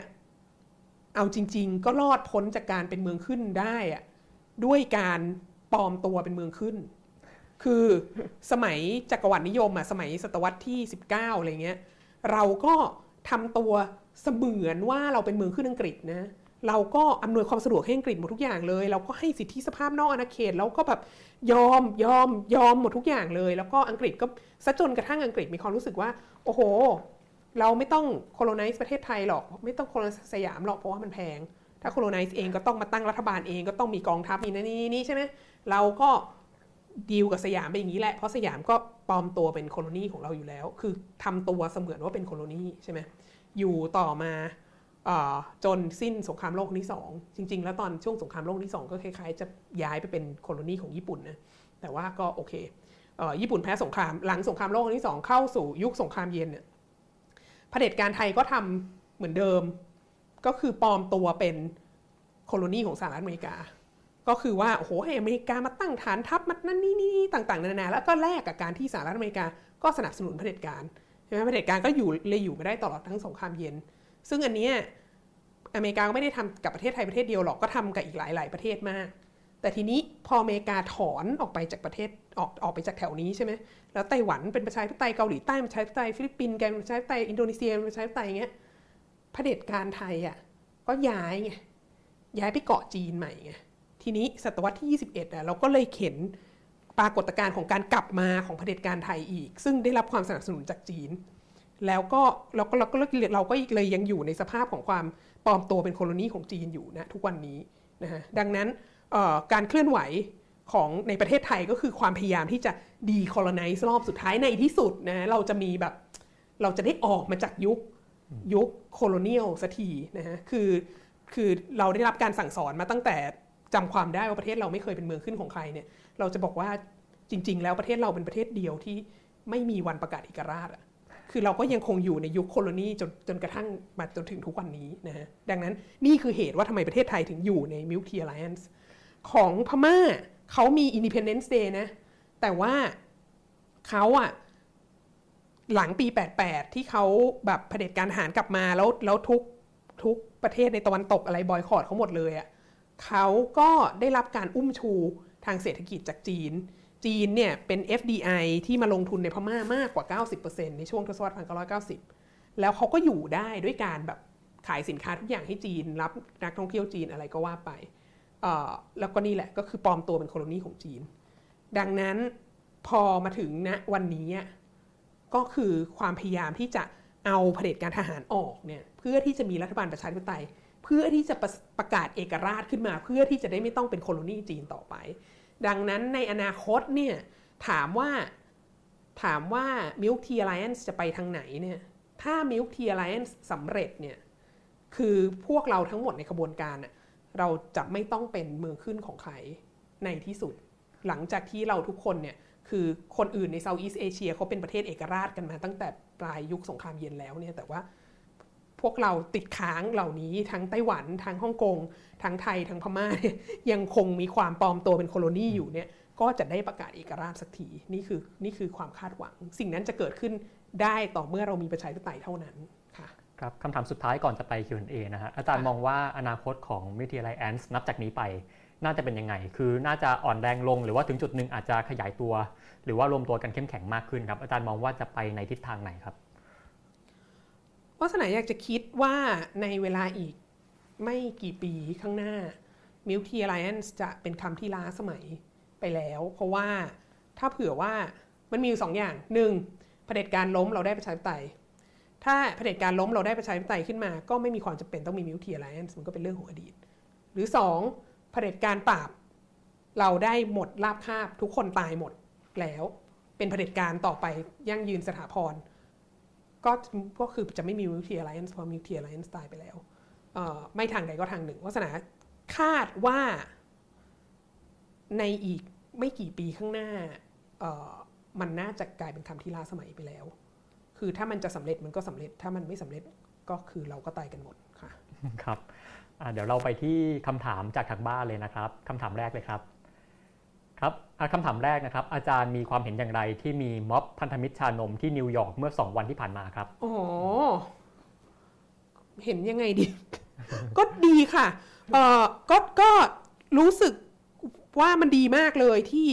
โลกตะวันตกเนี่ยสนใจ Milky Alliance อันนี้คือรู้สึกมหัศจรรย์มาก เพราะว่าตอนครั้งแรกที่คำนี้เกิดขึ้นมา เมื่อวันที่เมื่อช่วงเดือนเมษายนปีที่แล้วเนี่ย เราไม่คิดเลยว่ามาถึง ต้นปีนี้มันยังจะมีคนพูดถึงอยู่ แต่ปรากฏว่าในช่วงเดือนที่ผ่านมานี่โอ้โห มี panel ที่มหาวิทยาลัยในสวีเดน มีแบบผู้สื่อข่าวจากอังกฤษโทรมาสัมภาษณ์มีคือแบบโอ้โหเนี่ยแล้วก็มีการเคลื่อนไหวที่นิวยอร์กอะไรเงี้ยคือมันยังไม่ถูกลืมนะฮะแล้วก็แล้วมันก็ยังเป็นสิ่งที่อยู่ในกระแสที่โลก ตะวันตกเขาก็ยังรับรู้อยู่ ซึ่งอันนี้สำคัญมากสำคัญมากมากมากมากมากมากมากจริง ๆ เพราะว่ามันจะเกี่ยวเนื่องกับนโยบายของเขาว่าเขาจะเขาจะไม่ลืมเราเขาจะเขาจะมาดูว่าจีนทำอะไรอยู่ในทะเลจีนใต้ เขาจะมาใส่ใจว่าแม่น้ำโขงเป็นยังไงแล้ว เขาจะมาใส่ใจเรื่องออการละเมิดสิทธิมนุษยชนในพื้นที่นี้นะดังนั้นก็ดีค่ะ มีประโยชน์มากไม่ใช่ไม่มีประโยชน์คือ คือนักเรียนไทยหรือคนไทยหรือชาวต่างชาติที่แบบว่ามีความเป็นห่วงเป็นใยเราเนี่ยทำการเคลื่อนไหว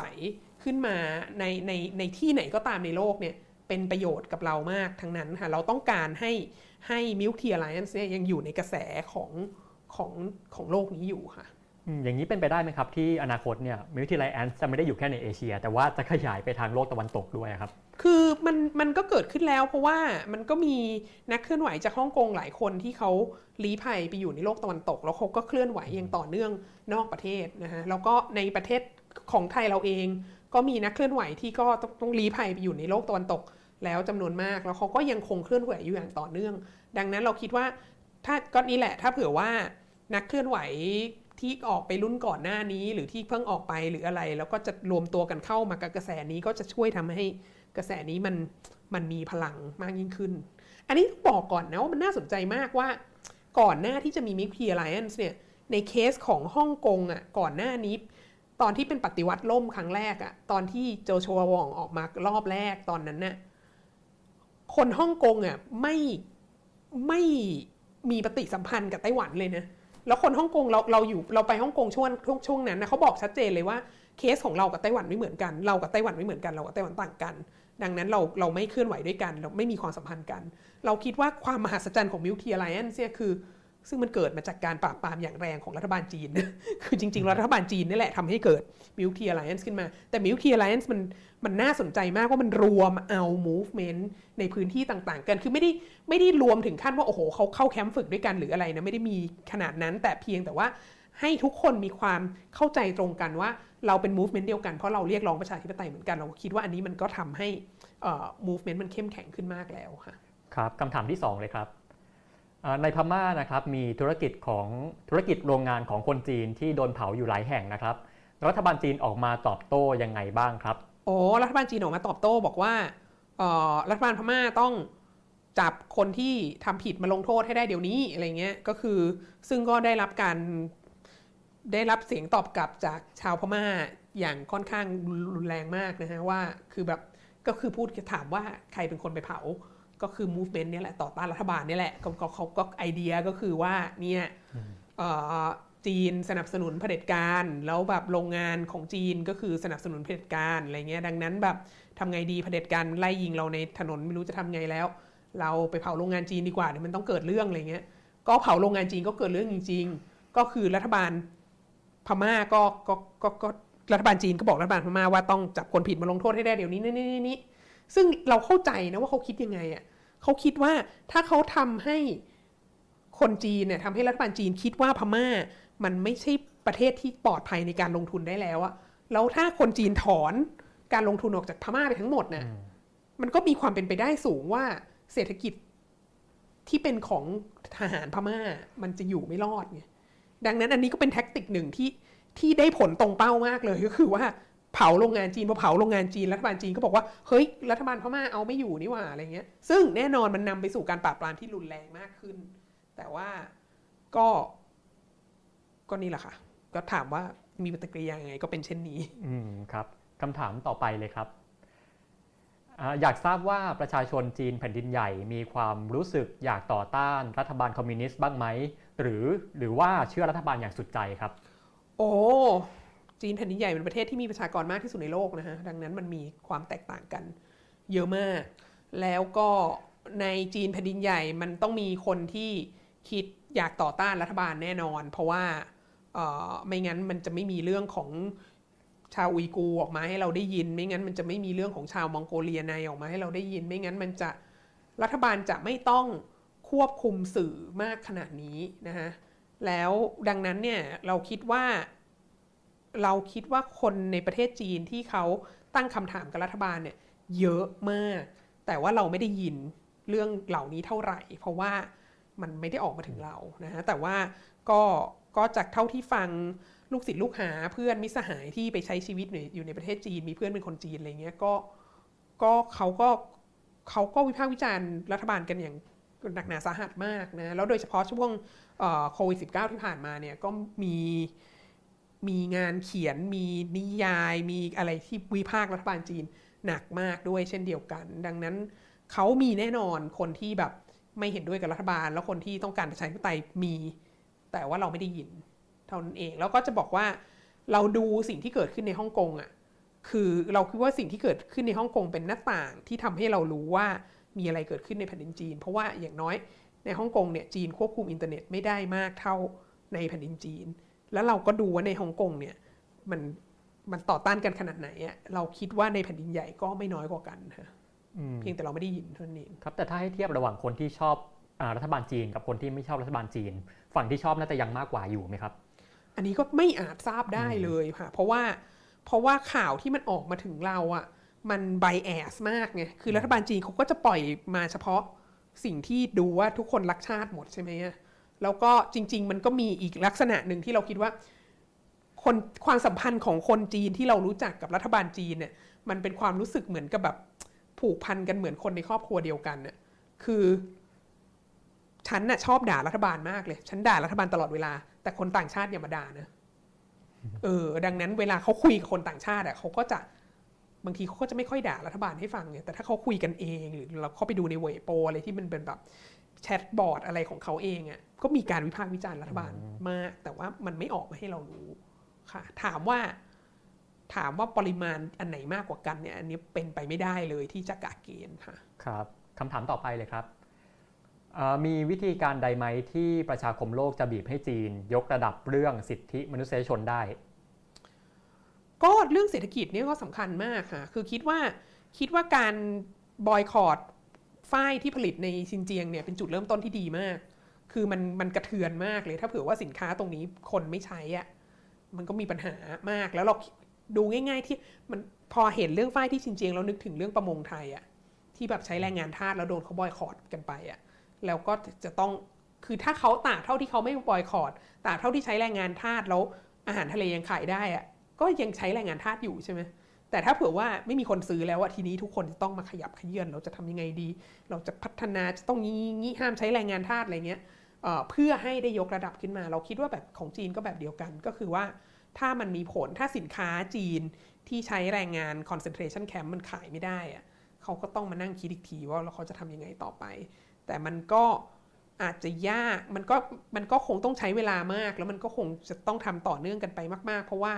จีนเองเนี่ยตลาดภายในประเทศก็ใหญ่มากแล้ว ดังนั้นสินค้าจำนวนมากที่เขาผลิตเขาก็ขายในประเทศได้ มันก็การที่แบรนด์ต่างๆ ของต่างชาติบอยคอรดไม่ใช้สินค้านี้ มันก็จะไม่ได้ทำให้ธุรกิจนี้ในประเทศจีนล่มสลายลงไปทันที มันจะต้องใช้เวลา แต่ว่าแน่นอนที่สุดสิ่งที่มันมีผลมาก แน่นอนก็คือมันจะทำให้เศรษฐกิจของจีนโตช้าลงไปอีก แล้วมันก็จะกดดันให้รัฐบาลต้อง ตอบคำถามของประชาชน เพราะว่าณปัจจุบันนี้ความชอบธรรมหนึ่งเดียวของรัฐบาลจีนที่มีอยู่ที่บอกว่าฉันควรจะได้มีอำนาจเผด็จการก็คือ ฉันทำให้เศรษฐกิจของจีนโตอย่างบ้าคลั่ง ซึ่ง statement นี้เป็นจริงในทศวรรษ 1990 ทศวรรษ 2000 เป็นจริง แต่มาในทศวรรษ 2010 มันไม่ค่อยเป็นจริงแล้ว แล้วมันมีแนวโน้มว่ามันจะไม่เป็นจริงในทศวรรษ 2020 นี้แหละ ดังนั้นก็นี่แหละค่ะสำคัญที่สุดคือเรื่องปากท้อง เรื่องปากท้องจะบังคับทุกคนให้ทำทุกอย่างที่เราต้องการค่ะ ครับคำถามต่อไปเลยครับการที่แบรนด์การที่แบรนด์ต่างชาตินะครับ แบรนด์ฝ้ายจากซินเจียง แล้วเซเลบดาราจีนก็ออกมาถอนตัวจากการเป็นพรีเซนเตอร์ของแบรนด์นั้นๆเนี่ยอาจารย์คิดเห็นยังไงครับ อันนี้ไม่แปลกเลยค่ะ อันนี้ก็คือว่าดาราจีนเซเลบจีนที่หากินอยู่ในประเทศจีนเนี่ย ถูกควบคุมอย่างใกล้ชิดโดยรัฐบาลจีน รัฐบาลจีนมองว่าเซเลบจีนเนี่ยมีหน้าที่ต้องเป็นปากเป็นเสียงให้กับรัฐบาล แล้วต้องดำเนินตามนโยบายของรัฐบาลอย่างใกล้ชิด แล้วถ้าทำอะไรที่มันผิดกฎหมาย หรือวิพากษ์วิจารณ์รัฐบาลหรืออะไรต่างๆ ก็จะถูกแบน แล้วถ้าถูกแบนก็คือจบไม่ต้องทำมาหากินในประเทศนี้ แล้วสำหรับเขาอะสำหรับเซเลบจีนนะเวลานี้เนี่ยตลาดในประเทศจีนมันใหญ่ที่สุดมันใหญ่กว่าตลาดต่างชาติเขา รายได้ของเขาส่วนใหญ่เกินกว่า 90%เนี่ยมาจากตลาดภายในประเทศ ดังนั้นน่ะถ้าแบรนด์ต่างชาติซึ่งเขาเป็น brand ambassador อยู่อะไรเนี่ยมาทำอะไรที่มันขัดใจรัฐบาลจีนเนี่ยเขาก็มีทางเลือกว่าเขาจะว่าเขาจะยังเป็นแบรนด์แอมบสเดอร์ต่อไป แล้วโดนรัฐบาลจีนแบนแล้วก็หาทำมาหากินในประเทศจีนไม่ได้ แล้วก็ต้องออกไปแข่งขันในตลาดเซเลบทั่วโลก ซึ่งมันยากมาก หรือเขาจะ แบนเลิกยกเลิกสัญญากับพวกนี้เลย เพื่อที่อย่างน้อย 90%ของรายได้เขายังอยู่แล้วเขายังได้รับการสนับสนุนจากรัฐบาลจีน มันก็ไม่แปลกเลยที่ส่วนใหญ่แล้วก็จะต้องเลือกเอารายได้ 90%ของตัวเองไว้ แล้วก็รักชาติดีกว่า เพราะว่ารักชาติเรามีตังอะไรเงี้ยค่ะ ครับผมคำถามต่อไปเลยครับไอโอประเทศอื่นเหมือนของประเทศไทยไหมนะครับ แล้วก็การที่ I.O. บุกเข้ามาในโลกโซเชียลเนี่ย ส่งผลแค่ไหนต่อขบวนการเคลื่อนไหวเพื่อประชาธิปไตยครับ โอ้ยไอโอจีนก็มีไอโอจีนมีแล้วมีชื่อเสียงมากเลยนะฮะคือแบบว่าอันนี้ก็เป็นความรู้ใหม่ ฉันได้เพิ่งรู้เมื่อไม่นานนี้เองนะก็คือว่าเวลาเข้าไปในในทุกที่แหละ จะแบบ Facebook Twitter อะไรหรือแบบเว็บบอร์ดอะไรต่างๆ แล้วมีการวิพากษ์วิจารณ์รัฐบาลจีนก็จะมีแบบก็จะมีคนเข้ามาตอบ แล้วคนที่เขาติดตาม IO จีนเนี่ยเขาจะบอกว่ามันมีชุดแบบ มันมีชุดคำพูดอะ มันมีชุดประโยคที่ตอบที่เหมือนกันมาก แล้วก็แบบถ้าลำคาญลำคาญพวกนี้นะ ก็ให้พิมพ์ว่าเทียนเหมือนหนึ่งเก้าแปดเก้าแล้วมันก็จะเด้งออกไปหมดเลยอะไรเงี้ยวันก่อนคุยกันมีบอกว่าถ้าเล่นเกมออนไลน์แล้วมีคนจีนเข้ามาแล้วมาทำความรักชาติใส่ก็ให้พิมพ์ว่าเทียนเหมือนหนึ่งเก้าแปดเก้าคนก็จะเด้งออกเพราะว่ารัฐบาลจีนห้ามพูดเรื่องนี้อะไรเงี้ยแล้วมันก็จะมีคำแบบอะไรนะอ่า NMSL NMSL เนี่ยมาจากภาษาจีนว่าหนีม้าสื่อเลย หนีม้าสื่อเลยแปลว่าแม่เธอตายแล้ว เออ ซึ่งเป็นคำด่า ซึ่งแบบว่า IO จีนเนี่ย พอเถียงไปเรื่อยๆ แล้วเถียงไม่ขึ้นก็จะ NMSL อะไรเงี้ย ก็คือเป็นที่รู้กันทั่วโลกแบบทุกคนก็ทุกคนที่ติดตาม IO จีนก็จะรู้ว่า อ๋อ พอมีคำนี้ขึ้นมาเนี่ยแปลว่าเป็น IO จีนแล้วอะไรเงี้ย ดังนั้นมีแน่นอน IO จีนก็มีคิดว่ามีมาก่อนประเทศไทย เพราะว่าเขาเขาเทคโนโลยีอินเทอร์เน็ตเขาก้าวหน้ากว่ารัฐบาลไทยมากนะแล้วก็มีผลยังไงเวลาที่ I.O. เข้ามา คือตอนนี้มันตลกแล้วอะเพราะว่าแบบ cyber generation เนี่ยคือคนรุ่นมิเลเนียลเจน Y อะไรทั้งหลายเนี่ยที่เขาแบบที่เขารู้ว่าเขาเห็นปุ๊บก็แบบว่าเห็นมาแต่ไกลก็รู้แล้วว่าไอ้นี้เป็น I.O. อะไรเงี้ยมันก็เลยกลายเป็นว่ามันไม่คือวัตถุประสงค์ของ I.O. คือเข้ามาแล้วทำให้คนเชื่อคล้อยตามรัฐบาลใช่ไหมสิ่งที่เกิดขึ้นคือ I.O. เนี่ยสามารถเข้ามาแล้วคนที่เชื่อ I.O. อะก็คือเป็นแบบ generation ที่ที่เชื่อ I.O. อยู่แล้วอะ คือคนรุ่นที่โตขึ้นมาในยุคสงครามเย็นและอะไรต่างๆ แล้วก็ไม่ต้องมี I.O. ก็เชื่ออยู่แล้ว แต่ว่า I.O. มันเข้ามาในในอินเทอร์เน็ตใช่ไหมสื่ออินเทอร์เน็ตจริงๆเนี่ย I.O.อยากจะเปลี่ยนคนรุ่นใหม่ให้เชื่อรัฐบาล แต่มันไม่ได้ผลเลยทั้งสิ้น เพราะว่าโผล่หัวเข้ามาปุ๊บ ก็มองเห็น 300 เมตร ว่าไอ้นี่เป็น I.O. อะไรเงี้ย ดังนั้นก็ไม่ไม่สามารถทำอะไรได้ ก็กลายเป็น entertainment ของโลกของโลกโซเชียลค่ะ คิดว่าอย่างนี้ก็เหมือน I.O. ไทยแหละ I.O. ไทยก็ เข้ามาแล้วก็แบบทุกคนก็รู้แล้วโผล่มาก็รู้แล้วว่าอันนี้เป็น I.O. อะไรเงี้ยก็ตอนอย่าง I.O. จีนเนี่ยอยู่แค่ในประเทศจีนหรือว่าออกมาข้างนอกออกมาข้างนอกด้วยค่ะ อย่างเช่น อย่างก็ก็คือนี่แหละก็อย่างมีมีออกมาทั้งเวลาที่แบบมีคุยกันในทวิตเตอร์บางทีก็เข้ามาใน Facebook โพสอะไรที่มันเป็นเรื่องเกี่ยวกับจีนอะไรเงี้ยก็จะเข้ามาแล้วก็จะมี statement ที่คล้าย ๆกันค่ะออกออกมาในโลกภายนอกครับ อย่างมากค่ะ หรืออย่างตอนที่เกิดเรื่องอ่ามิวทีไลแอสใช่ตอนก็นั้นมีก็เหมืใช่อนกันตอนนั้นก็มีค่ะอืมครับนะครับคำถามต่อไปเลยครับ ประเทศในอาเซียนเช่น ลาวกัมพูชาที่เป็นเมืองขึ้นทางการลงทุนของจีน จะมีโอกาสเข้าร่วมกับแก๊งชานมด้วยไหมและจะมีการลุกฮือเพื่อประชาธิปไตยหรือไม่ครับ คือเท่าที่รู้เนี่ยเขาก็มีกลุ่มที่เรียกร้องประชาธิปไตยนะ แต่ว่าในประเทศ เหล่านั้นเขาค่อนข้างจะแบบปราบปรามกันรุนแรงมากอะไรเงี้ยฮะก็ ก็แล้วก็แล้วเราก็มีโสมมประชาชนประชาคมประชาคมอาเซียนเนอะที่แบบว่าอะไรนักเคลื่อนไหวทางเขาเข้ามาอยู่ในประเทศไทย แล้วก็แล้วก็ฝ่ายไทยก็ส่งคืนให้รัฐบาล หรือมีการหายตัวไปในประเทศไทย นักเคลื่อนไหวของประเทศไทยไปอยู่ในประเทศเหล่านั้นก็ก็ก็ถูกอุ้มหายไปอะไรเงี้ย อันนี้มันก็เป็นปัญหาที่ทำให้การเคลื่อนไหวเป็นไปได้ลำบากพอสมควรนะฮะเอ่อมันก็คงยากอะ่ะเพราะว่า เพราะว่าอิทธิพลของจีนในลาวกับกัมพูชาเนี่ยมันโอ้โหรุนแรงร้ายกาจเชี่ยวกรากมากกว่าในพื้นที่อื่นๆมากมากมากถ้าถามว่าจะมีวันที่เขาจะประกาศเอกราชได้ไหมเนี่ย เราก็คิดว่าก็เป็นไปได้นะ ถ้าเผื่อว่า ถ้าเผื่อเผด็จการพม่าล่ม ถ้าเผด็จการไทยล่ม ซึ่งแปลว่าจีนก็อ่อนแรงไปเยอะแล้ว มันก็อาจจะนำไปสู่การเนี่ย domino effect ให้เพื่อนบ้านของเราที่ ที่ตอนนี้อาจจะยังแบบเผด็จการยังแข็งแรงมากเนี่ยก็อาจจะอ่อนลดแรงลงได้ แต่คงจะต้องเขาคงจะต้องมาทีหลังเราอะคือเราต้องทำของเราให้สำเร็จก่อนแล้วก็อาจจะไปช่วยเขาได้อืมที่อาจารย์บอกว่าจีนอาจจะอ่อนแรงเนี่ยน่าจะใช้เวลาประมาณเท่าไหร่ครับโอ้โหยากเลยนะ มันบอกบอกได้ลำบากเอางี้ดีกว่า ไม่มีใครคาดว่าจะมีโควิด -19 มาใช่ไหม คือก่อนหน้าโควิด -19 จีนก็เริ่มอ่อนแรงอยู่แล้ว แต่ว่าโควิด -19 มาเนี่ยมันเป็นตัวเร่งปฏิกิริยาอย่างหนักมากเลย แล้วก็จริงๆไอ้เรื่องแบนฝ้ายจากชินเจียงเนี่ยถ้าไม่มีโควิด -19 ก็คิดว่าจะไม่เกิดขึ้นหรอก แต่พอมันมีโควิด -19 เนี่ยชาติตะวันตกโดยเฉพาะในยุโรปเนี่ยรู้สึกอย่างชัดเจนว่าประเทศในยุโรปที่พึ่งพาการลงทุนจากจีนมาก หรือสินค้าจากจีนหรืออะไรต่างๆเนี่ยได้รับความกระทบกระเทือนอย่างแรง สหรัฐอเมริกาด้วยเช่นเดียวกัน แล้วก็เลยมีแนวโน้มที่จะบอกว่า ฮ้ยถ้าเราจะเศรษฐกิจปลอดภัยอะเราไม่ควรจะพึ่งพิงจีนมาก แล้วมันก็เลยเป็นที่มาของการกล้าบอยคอรดฝ้ายจากชินเจียงใช่ไหมฮะดังนั้นมันก็อาจจะมีสิ่งต่างๆ ที่มันคล้ายๆโควิด -19 เกิดขึ้นมาปีนี้ปปีหน้าก็พูดได้ลำบาก แต่ว่าเราคิดว่าโควิด -19 เนี่ยเร่งปฏิกิริยาแน่นอนออไม่รู้ว่ามันจะถึงขั้นทำให้เผด็จการจีนล่มสลายได้ไหมเพราะเผด็จการจีนก็แข็งแรงมากนะฮะ แต่ว่าที่แน่ ๆ เราคิดว่ามันมันอาจจะนำไปสู่การที่เขาจะต้องเปลี่ยนนโยบายบางอย่าง แล้วก็ดูแค่หลังจากรัฐประหารพม่าใหม่ ๆ แล้วจีนเนี่ยเข้าร่วมสเตทเมนต์กับคณะมนตรีความมั่นคงสหประชาชาติชาติอื่น ๆ แล้วบอกว่าพม่าควรจะปล่อยนักโทษการเมืองเนี่ย อันนี้ก็แสดงให้เห็นแล้วว่า จีนก็ไม่ได้เข้มแข็งกร้าวแกร่งเท่ากับทศวรรษพันเก้าร้อยเก้าสิบหรือทศวรรษสองพันค่ะ ครับคำถามต่อไปเลยครับ ถ้าแก๊งชานมเป็นการรวมกันแบบหลวมๆและอยู่บนอินเทอร์เน็ตเท่านั้น อาจารย์คิดว่าการรวมกันนี้จะนำไปสู่ผลลัพธ์ที่เป็นรูปธรรมได้ไหม หรือจะถูกมองแค่ว่าเป็นการเล่นสนุกของเด็กรุ่นใหม่เท่านั้นครับศาสนาคิดว่าการเรียกร้องประชาธิปไตยของทุกประเทศในพันธมิตรชานมเนี่ยมันเป็นการต่อสู้ของแต่ละประเทศที่จะต้องสู้กันเอง ที่ต้อง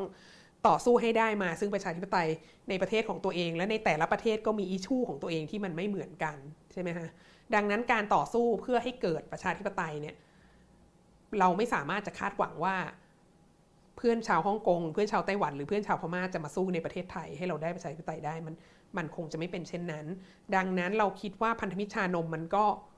หลักๆ มันก็คือจะอยู่ในอินเทอร์เน็ตนั่นแหละ แต่ว่าถามว่ามันเป็นการแค่เล่นการเล่นสนุกของเด็กรุ่นใหม่ไหมเราคิดว่าไม่ มันเป็นการมันเป็นเครือข่ายที่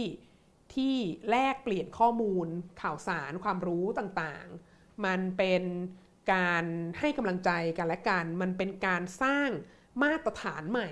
ให้กับภูมิภาคนี้ ว่าคนรุ่นใหม่ของภูมิภาคนี้ต้องการประชาธิปไตยนะอะไรเงี้ยซึ่งสิ่งต่างๆ เหล่านี้โดยส่วนใหญ่แล้วมันก็คงอยู่ในอินเทอร์เน็ตนั่นแหละ แล้วในขณะที่นักเคลื่อนไหวเพื่อประชาธิปไตยในแต่ละประเทศเหล่านี้ก็ออกไปเคลื่อนไหวในท้องถนนของประเทศตัวเองอะ่ะ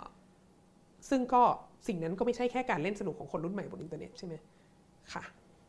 ครับคำถามสุดท้ายแล้วนะครับอาอาจารย์มองว่าชาติไหนในพันธมิตรชานมมีโอกาสที่จะได้เป็นประชาธิปไตยก่อนเป็นชาติแรกครับ โอ้ คือไต้หวันเป็นไปแล้วเนอะครับไต้หวันเป็นไปแล้วเอ่อ ฮ่องกงนี่คงจะอีกสักพักนานมากฮ่องกงนี่น่าจะช้ากว่าคนอื่นพม่านี่ก็มาแรงมาก แต่พม่าก็น่าเป็นห่วงว่าจะตายหมดก่อน หรือเปล่าก็ไม่ทราบก็ก็ไทยกับพม่านี่แหละค่ะแข่งกันเเราเป็นคนรักชาตินะคะ ก็เราก็ต้องเชียร์ว่าประเทศเราต้องได้ประชาธิปไตยก่อนค่ะ แต่ว่าพม่าก็มาแรงเหมือนกัน ดังนั้นก็พวกเราก็ต้องอย่ายอมแพ้พม่า ถ้าถ้าไม่มองในแง่รักชาติถ้าให้เปรียบเทียบกันไทยกับพม่าอาจารย์มองว่าใครน่าจะมีโอกาสชนะเผด็จการได้มากกว่าเออก็ยังคิดว่าไทยครับอยู่ค่ะ เพราะว่าเออใช่ก็ยังคิดว่าไทยอยู่ เพราะว่าไทยเนี่ยอาจจะเสียเปรียบพม่าอยู่อย่างเดียว อย่างเดียวเท่านั้นเลยที่ไทยเสียเปรียบพม่าในเรื่องของการเรียกร้องประชาธิปไตยคือพม่าไม่มีสลิมอืมไทยเนี่ยมีสลิมเยอะ แต่ว่าในช่วงปีที่ผ่านมาเนี่ยต้องบอกเลยว่าดิฉันในฐานะที่ทำมาหากินทำมาหากินอยู่ในสลิมเซ็นทรัลนะฮะมีความปริร้าวในหมู่สลิมอย่างมาก สลิมวันไหวมากในช่วงนี้นะดังนั้นแล้วเราก็มีคนที่หันมาสนับสนุนหันมาช่วยเหลือหันมาเห็นดีเห็นงามกับการเรียกร้องประชาธิปไตยเพิ่มมากขึ้นนะคือคนอาจจะพูดว่าแบบ โอ๊ยคือม็อบแผ่วหรือเปล่าอะไรเงี้ยเดี๋ยวโดนจับหมดเดี๋ยวก็หมดแล้วอะไรเงี้ยแต่ว่า คือวาสนาคิดว่าเราจะเป็นประชาธิปไตยได้ ถ้าเผื่อว่าประชากรส่วนใหญ่ของประเทศเนี่ยมีความเห็นตรงกันว่าเราอยากเป็นประชาธิปไตยเผด็จการมันไม่สามารถอยู่ได้ ถ้าเผื่อว่าประชาชนทั้งประเทศไม่เอาด้วย แล้วอย่างที่บอกประเทศเรามันมีประชาชนจำนวนมากที่สนับสนุนเผด็จการอยู่แต่เราคิดว่าฐานของประชาชนกลุ่มนั้นเนี่ยมันเริ่มจะคลอนแคลน อย่างมากอย่างเห็นได้ชัด ดังนั้นก็เราก็ยังเชื่อมั่นว่าประเทศเราน่าจะเป็นประชาธิปไตยได้ก่อนพม่าครับก็คำถามหมดแล้วนะครับ ก็วันนี้ก็ขอขอบคุณอาจารย์วัฒนามากนะครับ ที่มาร่วมรายการกับเราค่ะครับ แล้ววันนี้ทางรายการวันโอวันวันออนวันก็ขอลาคุณผู้ชมไปก่อน สวัสดีครับ สวัสดีค่ะ